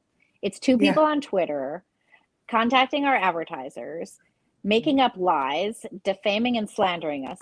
We send a cease and desist letter and they reply with jokes. Um, and Wow. you know, what's this about? Like two people is enough to target advertisers and the advertisers just fold. You know, they just fold like deck chairs because they're afraid and they don't want to be further targeted by anybody. They don't want to be the subject of some sort of boycott campaign. Although I think we should all just boycott them. yeah. I mean, we, Yeah. we are. I mean, look, I, I work in the industry, and Hollywood is is is run by cowardice, right? So people say it's, it's greed and fear. It's not even greed anymore. It's just fear because there's there's no money to be made by anybody anymore. So it's just it's just fear of losing whatever you've got, and so eh, that's why all these these ideologies, you know, have taken over.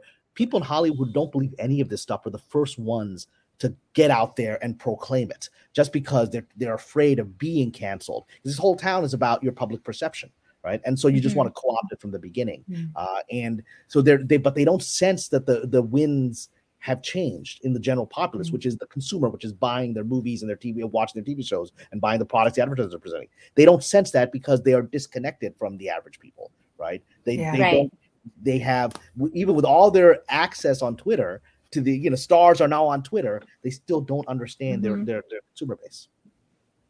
Then they don't, exactly they don't realize that they are now doing the Joe McCarthy thing that previously they hadn't they hadn't liked that whole community. Well, but at the end of the day, when I say I've now discovered that a lot of people I thought were liberals are just authoritarians. They always were. They always Yeah. were Maoists. They were just it just they Yeah. never had any social method to release the inner Maoism, but it was always Yes. there. Right. Yes. like, oh, there's a cultural revolution. My turn. I can release it. Right. Little red Yeah. My yeah my son was telling me that there's kids on the playground at uh, at lunch right where like Mhm. you're not allowed to sit at the same table as anybody else it's a total disaster but he said there's kids who will be like you're not wearing your mask right Yeah, there we go. and nobody likes wearing the mask but for some reason these doofy middle school girls want to order everybody around and force everyone to do the compliant thing when See, I, I what was- happened? Oh, what happened though, Kamran? When you say you've realized a lot of people you thought were liberals were authoritarians, Yeah. I think what what's been happening culturally on a large scale is that as people started to see that, as the masks started to slip and it became more visible, a lot of us who were liberals in the movement, we woke up and left.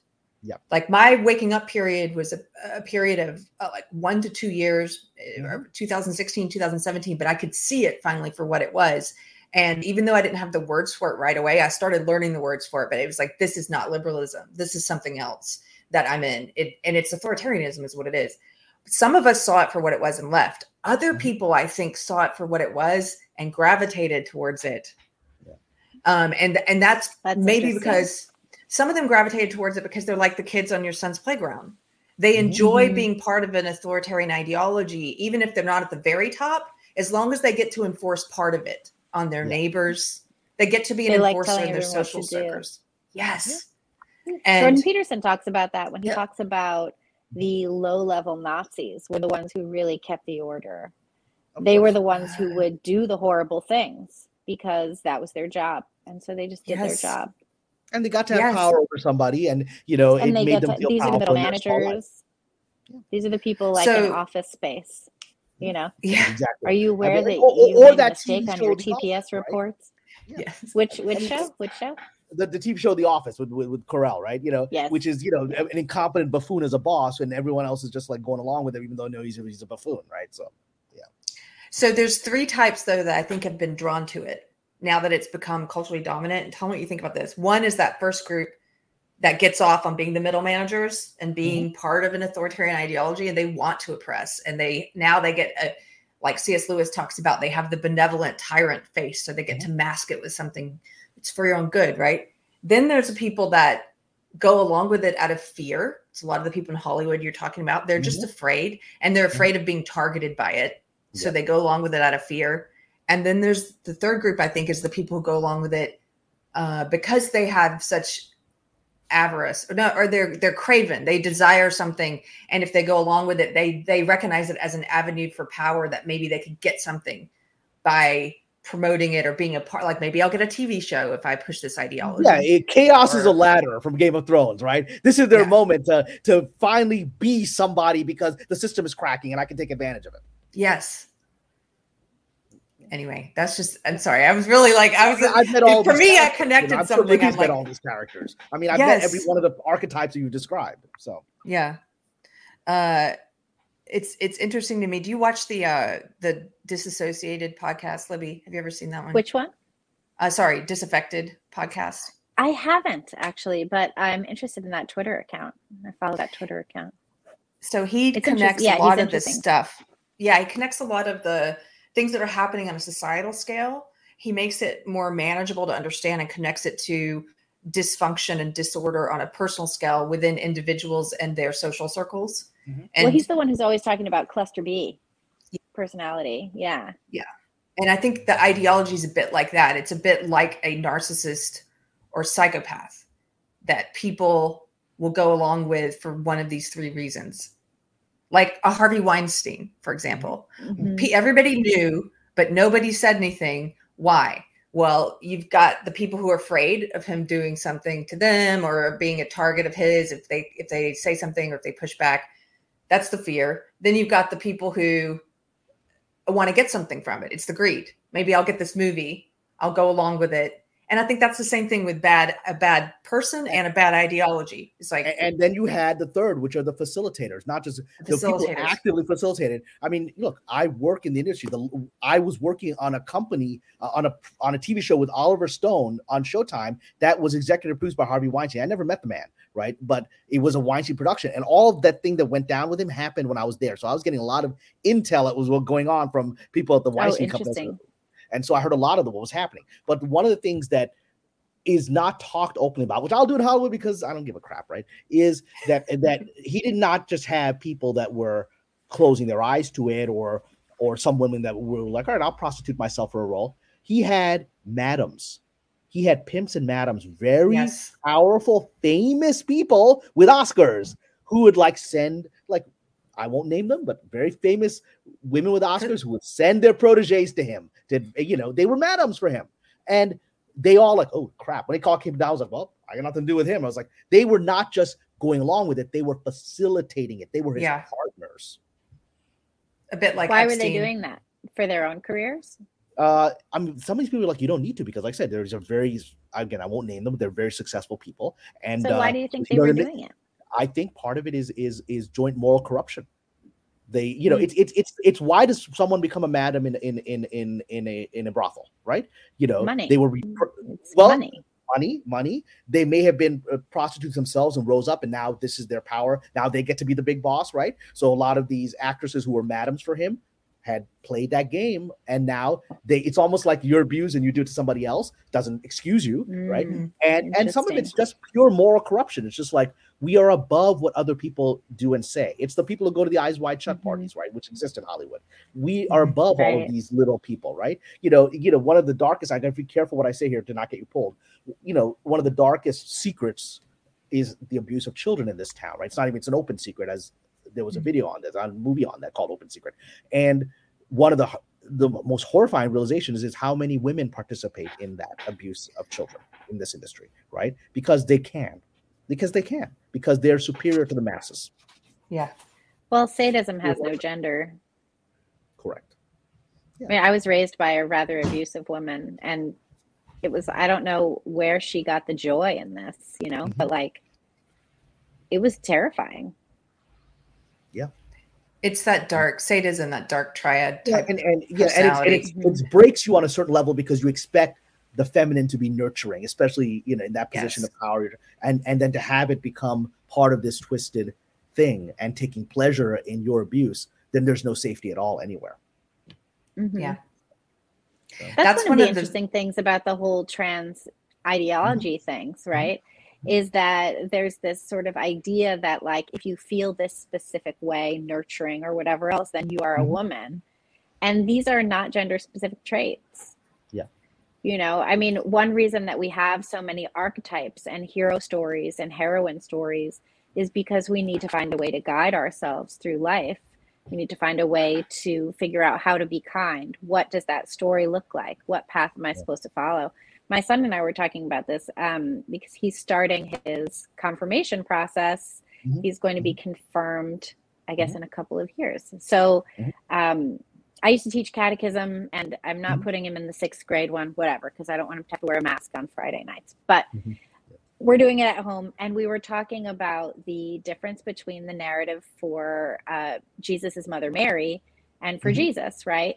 And both of these are archetypes Sure. in Western culture that give both men and women a sense of what the journey of life looks like.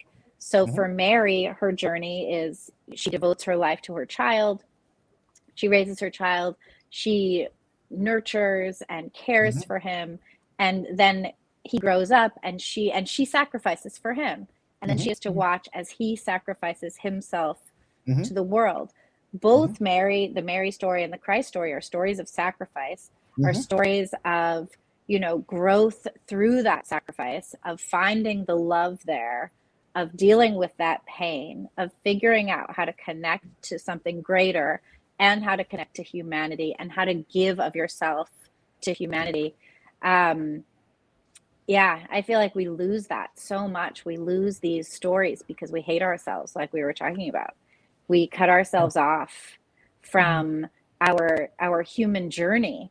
And our ancestors have given us so many stories as to how to plot a course through life that is honorable, that is considerate of others, that raises yourself up, that raises others up, that does good for the world, good for your community, good for yourself, good for your um, your family. And now we say, no, the government should do that. The government should do this. The government should do that. I was uh, talking to somebody on Twitter. Did you guys see there was a story that came out? I think of Louisiana a bunch of young men in a high school were constantly getting into fights and it was a big problem. So and they were getting arrested. I mean terrible right? So a bunch of dads from the community went into the high school and they were like okay we're dads and Mhm. we're going to do dad stuff and we're going to like guide you right? We're Yeah. going to guide you a little bit. And Mhm. someone on twitter was saying uh why why is this what needs to happen? Where is the government? And it's like no the government can't replace a bunch of good dads showing up. Yeah. You know the government can't replace one dad showing up Well, and that's why the government wants to do it that way. Yes, Because yes. when you have an entire generation of, of, of fatherless men, they are they don't know how to be masculine, and therefore there's no threat to the government because they're not going to be able to Mhm. rise up against Right. it, right? And they're just going to exactly fight each other which is what Malcolm. X said was happening in the black community. Malcolm X was saying, look, you know, they're trying to break up our families. The reason that, you know, Mm-hmm. when Malcolm X died, the New York Times, you know, called him a villain on the obituary, right? And the day he died, he said he was a Mhm. genius to use his power for evil. Exactly because he was critiquing Wow. liberalism and, and, Right. and he was saying things like, you know, the what we're watching is the government wants to break down black families. The, you know, the, the all these things that that LBJ and others are going to be pushing, you know, the Great Society. These programs are going to destroy the the intact black family that has survived slavery, right? And their goal is to Yeah. take your fathers away from you. He was right, and now it's being He was done to right. everyone. Yeah. And yeah, I mean, it's done across the board. And I think this was primarily a black high school in Louisiana. Um, but yeah, I, I don't think the government has any place in the family. And instead, what ha- what happens in so many cases is like the government destroys the family, and then tries to replace it. And all of so many of the social programs and things that are designed to help people simply facilitate dysfunction. Of course. Well, it, it goes back to what we were talking about before you came on board, which maybe we because I think we need to conclude relatively in the near future. But uh, what we're gonna remember we talked about uh, at the beginning about insect psychology, entomology, right? We we talked about it, which is the idea that woke, the authoritarians, are attempting to rewire human beings from human interaction into insect interaction. They're attempting to turn us into a hive mind with essentially Yes. a queen bee that is at the center, and everyone has a role. The drones have their role. This this this insect can reproduce with the queen, but the others can't, right? And everyone has a role in that thing, and you don't have an individual identity. You have a collective identity, and you are sacrificed for the collective. It is an it, it is it is pure entomology. We're being and breaking down the family, which is the decisive the decisive thing that makes us human Mhm. is to turn us into the these insects under control by a government queen bee. That's the So, is there an article that you read about this? I would like to read because you're reminding me of a friend told me a few months ago. I get, uh, as you guys probably do, a lot of people saying, read this, watch this, and don't have time to read all of them. I would like to, but somebody wanted me to read a paper Mhm. where they were, I think it might have been what you're talking about, but they they refer to the woke as instead of as zombies, like some do, or whatever, they call them bug people. yeah, yeah, that's right. Bug people. That's that's Is that what the piece was? Oh, okay. Yeah, yeah. no, Interesting. and also that gentleman that I referenced you again, it sounds crazy, but he's actually been right about everything. Cliff High, you know, because he claimed again, he claimed in his in his trip that set him on this journey, right? Uh, that when he did when he did ayahuasca 40 years ago, that he interacted with what he called a bug alien in the uh, hyper dimension, and and then he realized that human beings were essentially being turned into this, you know, into this bug mindset, which put him on the journey he was on. That sounds crazy, but the end result is, is appears to be true. Well, So- it's transhumanism, right? It's neural Neuralink, it's AI, human integration, it's all of that. And that's Exactly. what we're leading to. I think um remember Google Glass? Remember the glasses? I remember they tried to do that. Yeah. And it was Yeah. like yeah, it basically like reframes your interface with the world. I think Mhm. Ray-Ban is doing that now. I, I heard an advertisement. But I think Wasn't that it- that's going to come back. And I don't want to walk around uh, interacting with the world as though I'm in a VR headset. My No. kid, my kid wants a VR headset, and I'm like, okay, someday you can get a job and buy that for yourself because as that money is never leaving my pocket. Well, you know? you know, this was all predicted in 1983 in Natalie Wood's last movie, Brainstorm, which is mm-hmm. about virtual reality and how it will basically take over people's minds and destroy them. That's 1983. So it's one of those things. Is like, Right, who but was did you ever read? about this? Did you ever read E.M. Forster's The Machine Stops from like 1911? no. No. Okay, don't read this. so it's in the, it's in the you know open domain, so you can Yeah. just download a PDF. E.M. Forrester, he writes about this woman uh, Vashti who Mm-hmm. lives in a little studio apartment and interfaces with all of her friends basically on a Zoom screen. And if she needs anything, she asks the machine, and the machine sends it to her. So it's basically it's our real life. And all of her um any dating is done through an through a uh, the machine. The machine sets her up and then she had a baby and then the machine took the baby somewhere else to be raised. It's uh 1911. i think it's 1911 it, it's either 1911 or 1918 i don't know. I've written about the story a couple times but it's from a wicked long time ago and it Oh, was it's 1909. I, I just googled it. It's 1909. there you go yeah Wow. Ian Forster was mad prescient. If you take a look at that story, it's amazing. I was going to mention to you a book just quickly, not that old, but in the 70s, and we had to read this book when I in my women's studies minor at Duke. Um, it's called Woman on the Edge of Time, mm-hmm. and it, and what's interesting about that book, I want to reread it now because I read it when I was in the social justice world. Yeah. But it was a dystopian fiction, but they probably actually, I don't think the feminist world would call it dystopian. They viewed it as a utopia. It, it's like imagine if somebody, if if Brave New World was written saying this is going to be great, mm-hmm. like, and That's so funny.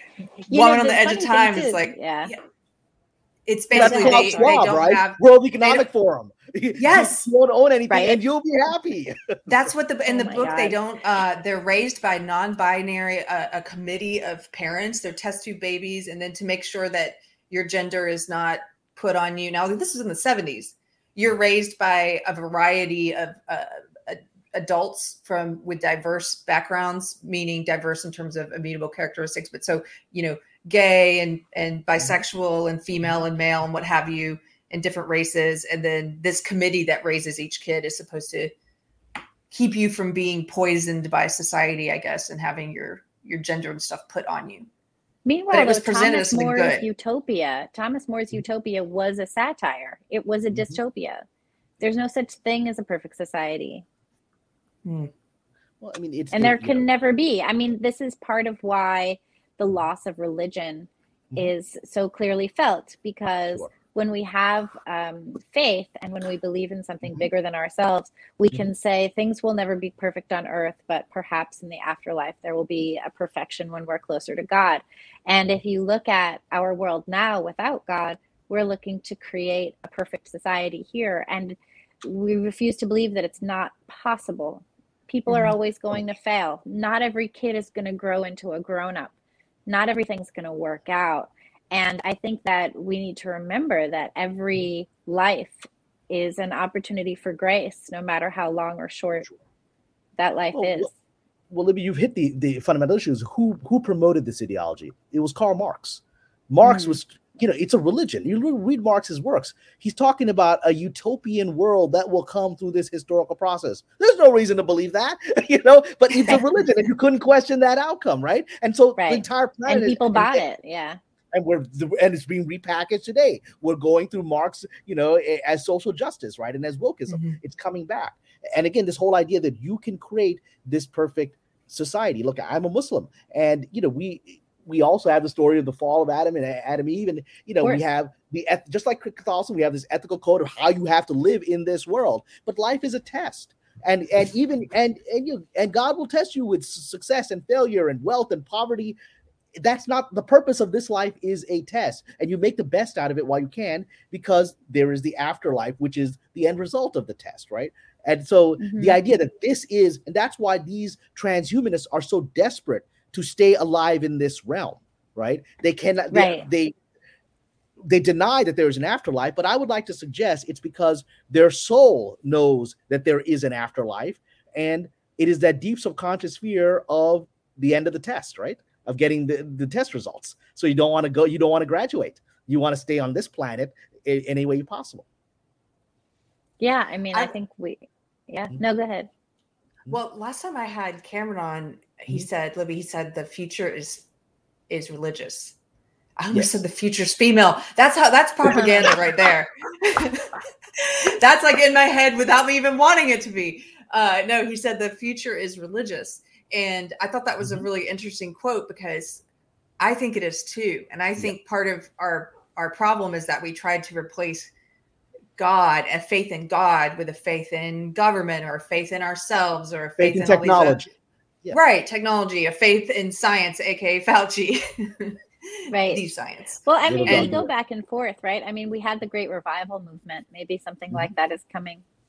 Yeah. Oh, it, it's it, it's inevitable. It's inevitable. I'll tell you the thing that gave me hope. I worked in China. I worked uh, about six years ago in Beijing. I was developing a TV series over there in Beijing with Chinese writers. And so I was there for a few months and I really wanted to get to know the world. So I would go and I went to ancient churches and temples and mosques that were in Beijing that were still there that hadn't been destroyed by, by Mao there weren't a lot of them, but they were there. And what was fascinating to me is when I would go to these uh, these sites of worship of different religions, they were filled with young Chinese people coming there and asking questions of the people there. Like, why do you believe this? And it, it was because China that I experienced was the most materialistic society I've ever seen. And I've been in LA for 20 years, right? And people were miserable there. They gotten all the wealth that that the, the communists had promised them under this new system that they were going to get, and they weren't happy. And well, because these there's still no meaning. There's just still Yeah. no meaning. You Yeah. know, if you look at too, um, you know, Stalin didn't understand why people were still he why people were still religious in Russia. Franco didn't understand these things had to be crushed, and now we have in the U.S. We have um, there was recently a podcast. Uh, Keri, you know Jack Posobiec. He did a podcast Mhm. um, where he was he had a, he had this leaked tape from the White House where it turns out that the Department of Justice, in trying to enforce va- vaccine mandates, doesn't actually believe in the sincerity of religious exemptions.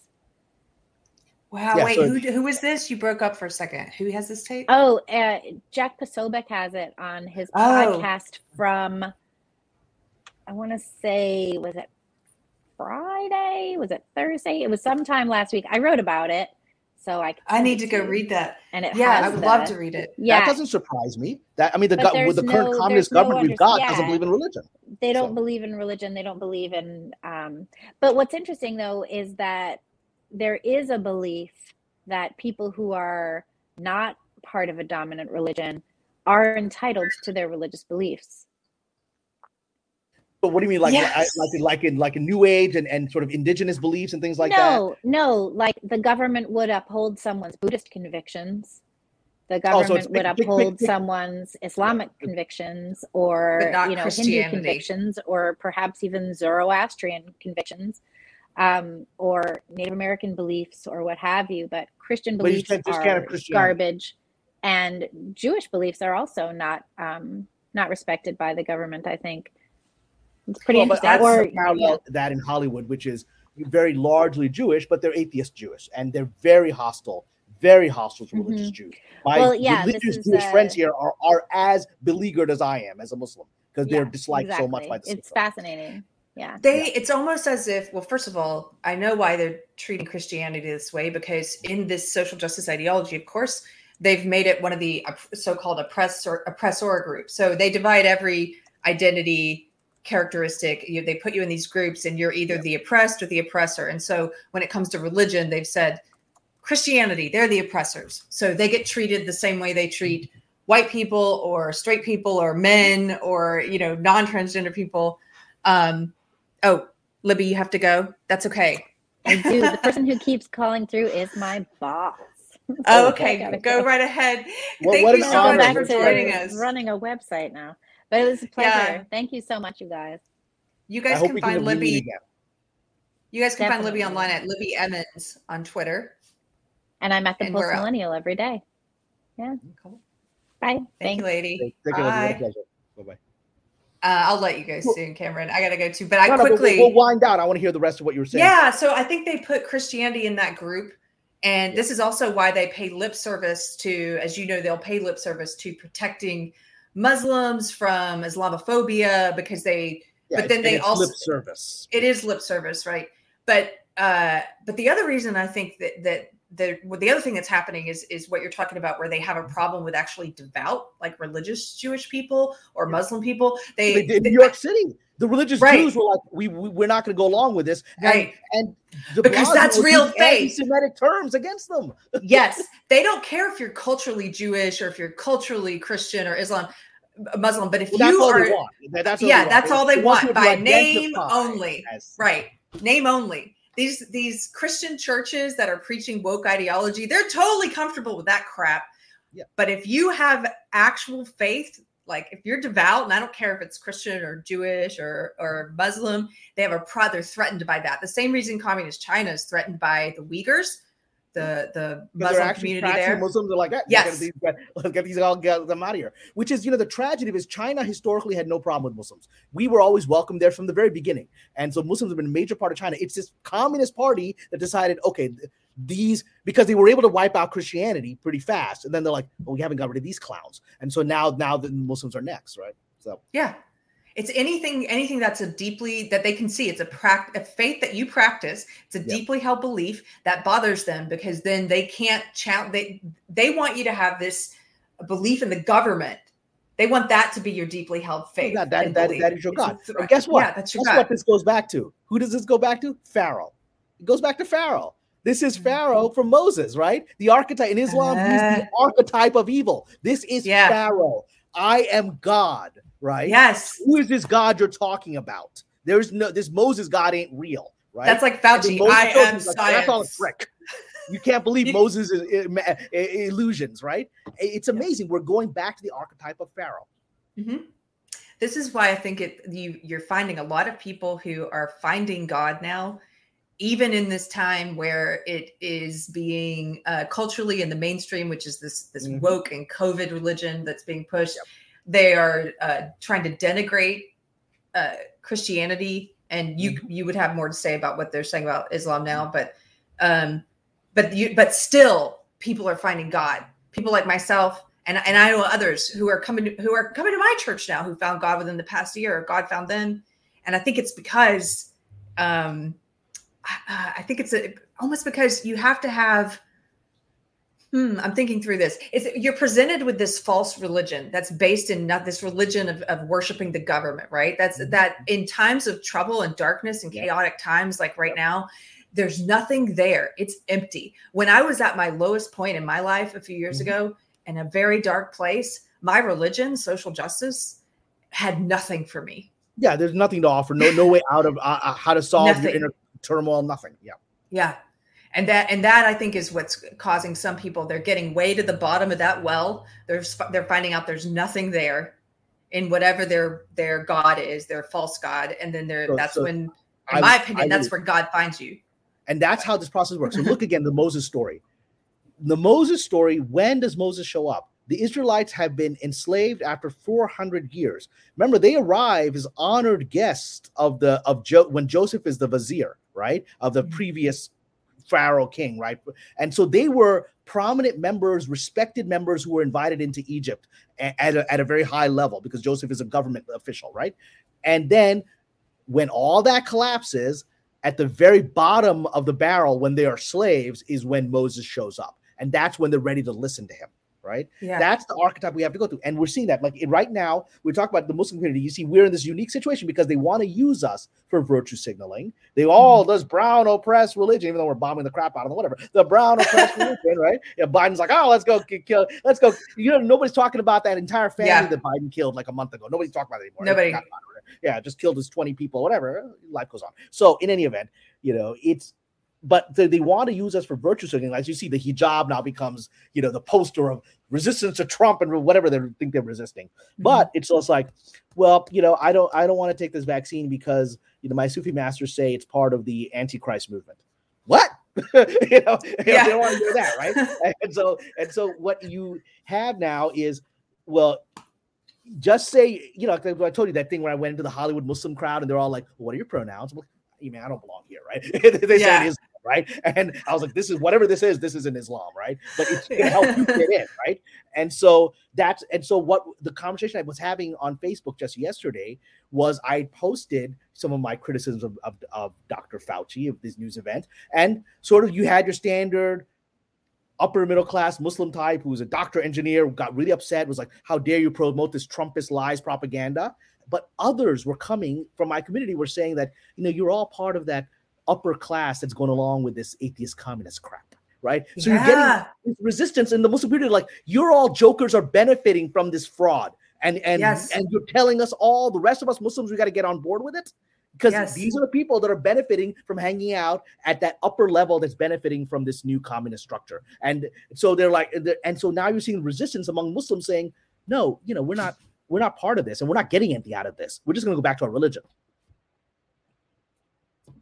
I can't say anything because my dog. Give me a second. yeah, yeah, take it. So y'all get to see me for a second. I hope everyone's well in the chat. so, uh, but you know, I mean, that that is. Oh, you got your doggy. See, you, you, you got yours on. Can you hear me? Okay, you can hear me. So yeah. So no, it's this is why I said that religion is the future because we have to go through this period now of Pharaoh. We have to go through this period where we see the false god and we see what the result of worshiping that false god is. That's why when I wrote that thing about idolatry, some Muslims got really agitated because they didn't want to face the fact they were idolizing, you know, you know, Fauci. They didn't want to face it, and they got really angry and upset. And it's like, well, now you're going to see where your false god leads you to, right? And you're going to see where that is, and then then you're going to have to come back out of that darkness into light. And that's and that's what we're all going to have to do as a civilization. Yeah i i agree with you. I think it'll be interesting if uh, when we get carter back if we could repeat some of this conversation and see like. his take on it. Because i think again just because i know he would um he would disagree with wanting to see the features is religious but i wonder if he would agree that it necessarily will be or not because I, th- I think it's just a natural human thing. Of course, yeah, I'm going to believe this because I'm a believer that humans yeah. are built to worship. That's what I think. And oh, absolutely. No, that that that I absolutely. And I say that as a believer as well. It's programmed into us. Uh, you know, and it's if you try to take it away, you take away our humanity, and we cannot survive. Uh, and that's why any ideology that takes away religion cannot survive. That's why communism, at least in its overt form, uh, collapsed in the Soviet Union, Eastern Europe, right? Uh, and I was in Bulgaria. I was in Eastern Europe just two months ago, and there's churches everywhere. I mean, there's people have embraced their Christian identity, uh, you know, after having gone through a you know near century of communist oppression. So we're gonna go through this. And you know, I think Carter would agree that it is programmed. He may think that you know he's now figured out how the matrix works. Fine, but the rest of us are going to remain in the matrix in his point of view, and maybe that's still better outcome for the world that, that Carter wants. Uh, mm-hmm. But I I believe it is inherent because God put us that into us. It is the longing to return to our source, and you try to take that away. You know, someone said human beings are should be defined as as as Homo religioso, not Homo sapiens. Yes, Okay, you know what I want to do at some point? Yes. I want to have you on with my preacher. Oh um, wow, okay. Because I think you guys would have a really he did a whole sermon about homo religioso. Oh, wow, and okay. uh I just think you guys would have a lot to talk about. That would be I would want to be a fly on the wall or maybe even be on that. We're bringing him on to Unsafe Space sometime and, and we'll have smarter be like, what am yeah. I doing here? And then we're like, no. crazy people. but you know, I would like to see after God willing Carter has a very safe baby born today. Um, yes. I would like to see how his attitudes about religion and other worlds may adjust when the miracle of life is presented to you. It'll be interesting. He is already a father of, a, of oh, okay. an older child. I'll do it again. But, yeah. but yeah, congratulations to Carter, who may already yeah. be a dad of two. Uh, I'm not sure. I didn't get any emergency messages uh, confirming or not confirming. And of course, we have to wait a few years to find out what gender the baby wants to be. Um, but no, no, no, you, no. You don't give a chance. The baby doesn't have a choice. You tell the baby what its gender is, especially if it contradicts what the biological sex is. Also, these days, I don't know what race the baby's going to identify as, and you know, so it's a yeah, lot, a lot up in the air. It, um, it, it, it's all it's all good. You know, that I'm actually feeling hopeful for for Carter's next year for these kids because they have to endure the early part of this, but hopefully by the time they're in their 20s, whatever, they were like, wow, it was a crazy Salem witch trial thing that happened when I was a kid, right? I'm glad yeah. I didn't have to go through that, right? And they'll be like, that'll be done with. Uh, I think yes. the next generation will be better. I love your optimism. That's one of my favorite things about you. It's because Kamran. it's, it's good. It comes from faith, you know. All this is just God's test. This is just a pendulum. You know, in the Quran, you know, we Muslims believe God says, I will test you with wealth and I'll test you with poverty. I'll test you with with freedom and I'll test you with oppression. So we're going through another test. You know what's interesting about what you just said about wealth mm-hmm. and poverty and freedom of oppression? Yeah. I know some people who I think can't see something that we've been that we mm-hmm. believe almost universally culturally is like a positive thing. Yeah. They have trouble sometimes seeing that as a negative thing. So they'll they'll because we have a culture right now that a lot of it is built on resentment and resenting mm-hmm. people and their situation and whatever they have. They'll look at someone who has a lot, like a lot of wealth or something, and they'll say life must be so easy for them, never thinking about actually that person might have more problems than you because you can't even imagine some of the the things that then you that that person must struggle with because of obscene wealth you know? i i a showrunner i worked with was one of the most beleaguered people I've ever met, simply because he was aware enough to know that we were living in a bullshit time, right? And that he and he was from our generation, but he had to go along with it. And I saw him trapped as a, between a rock and a hard place, where he's got to pretend to be somebody just in order to pay his kids' college tuition, right? Yeah. And he's living a life of constant fear that if he says the wrong thing woke, he's gonna not his kid won't be able to go to right. go to school. And so he's in a constant state of fear, but he's got a lot more money than me, but he's in a constant state of fear because he can't lose that. He's afraid Plus, of losing what he's got. Th- there's that. There's that fear of people losing stuff, and they they haven't developed their strength of character yet, or any courage yet, or or really figured out their metal. You know, their, who mm-hmm. they are. And then there's there's also the people who I think uh, it just they're not grounded. It's a sort of similar thing, and and that amount of power or money or whatever gives them unlimited ability to abuse themselves and others, yeah. which can trap them in this sort of dark cycle well, of all money does. You know, money doesn't change you; it just reveals you. It's a magnifying. It's a magnifying. Yes. I had that happen to a client once where mm-hmm. I and a much wiser friend than than than mine who worked on the same show. Mm-hmm. Um, I was sort of like, I can't believe that this person's changing in front of my eyes. And um, she was older and wiser and had mm-hmm. seen more humanity than I had. She said, "He's not. He's not changing. The fame and the money is revealing more parts of him to you. Yeah. And I yeah. just like, and okay. The, and that's the truth. Yeah. And uh, it's okay. It, it, look, it, we, we do all this great psychological and spiritual analysis on unsafe space, but we're doing our part because I, like I said, the world is going to wake up. You know, there's that phrase that uh, I forgot who said it, and someone in the chat will probably say it. There's that quote which says that uh, that that humanity goes mad in herds and then becomes sane person by person. So yes. we're going through the process of waking people up because the whole the last 18 months, the, the country and the planet went insane in a hurry.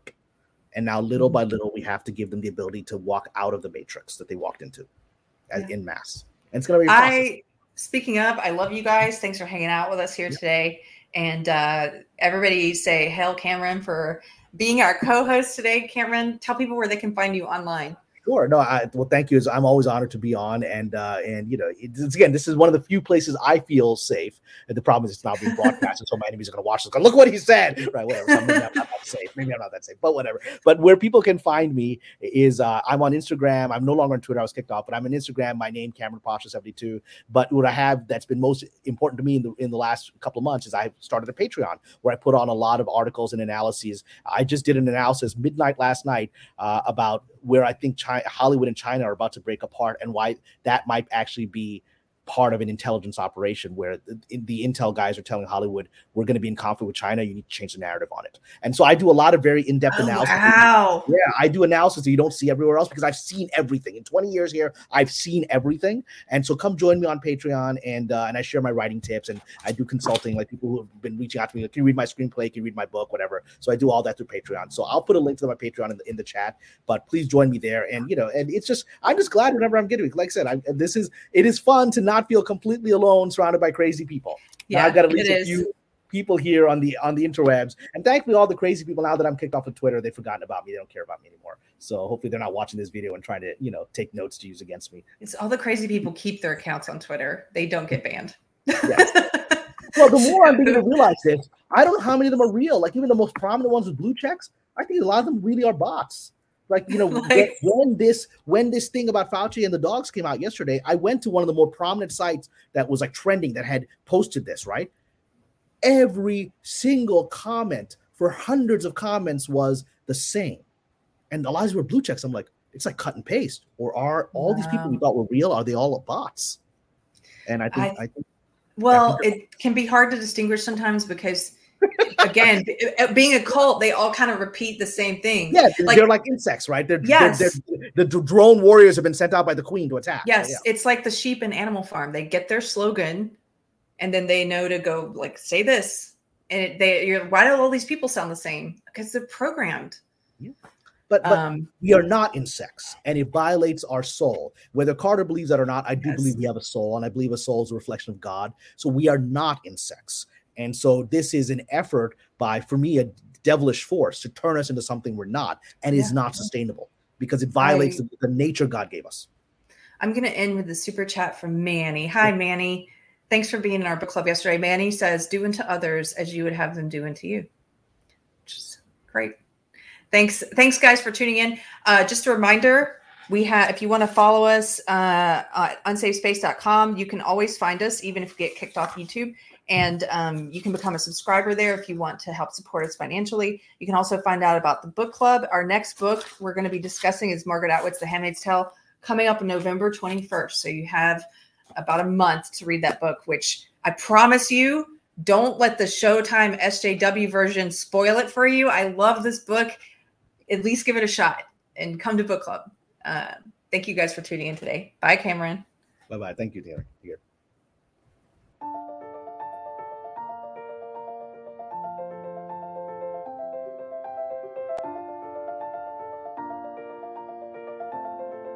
Thanks for watching. If you're new to the channel, we have a deep content library that includes interviews with everyone from Mike Cernovich to Meghan Murphy, so go check it out. If you'd like to see more, please consider supporting the show by visiting unsafespace.com/donate. You can find us on all the major social media platforms, at least for now, and you can find a community of like minded individuals on our Unsafe Space chat on Telegram. See you there.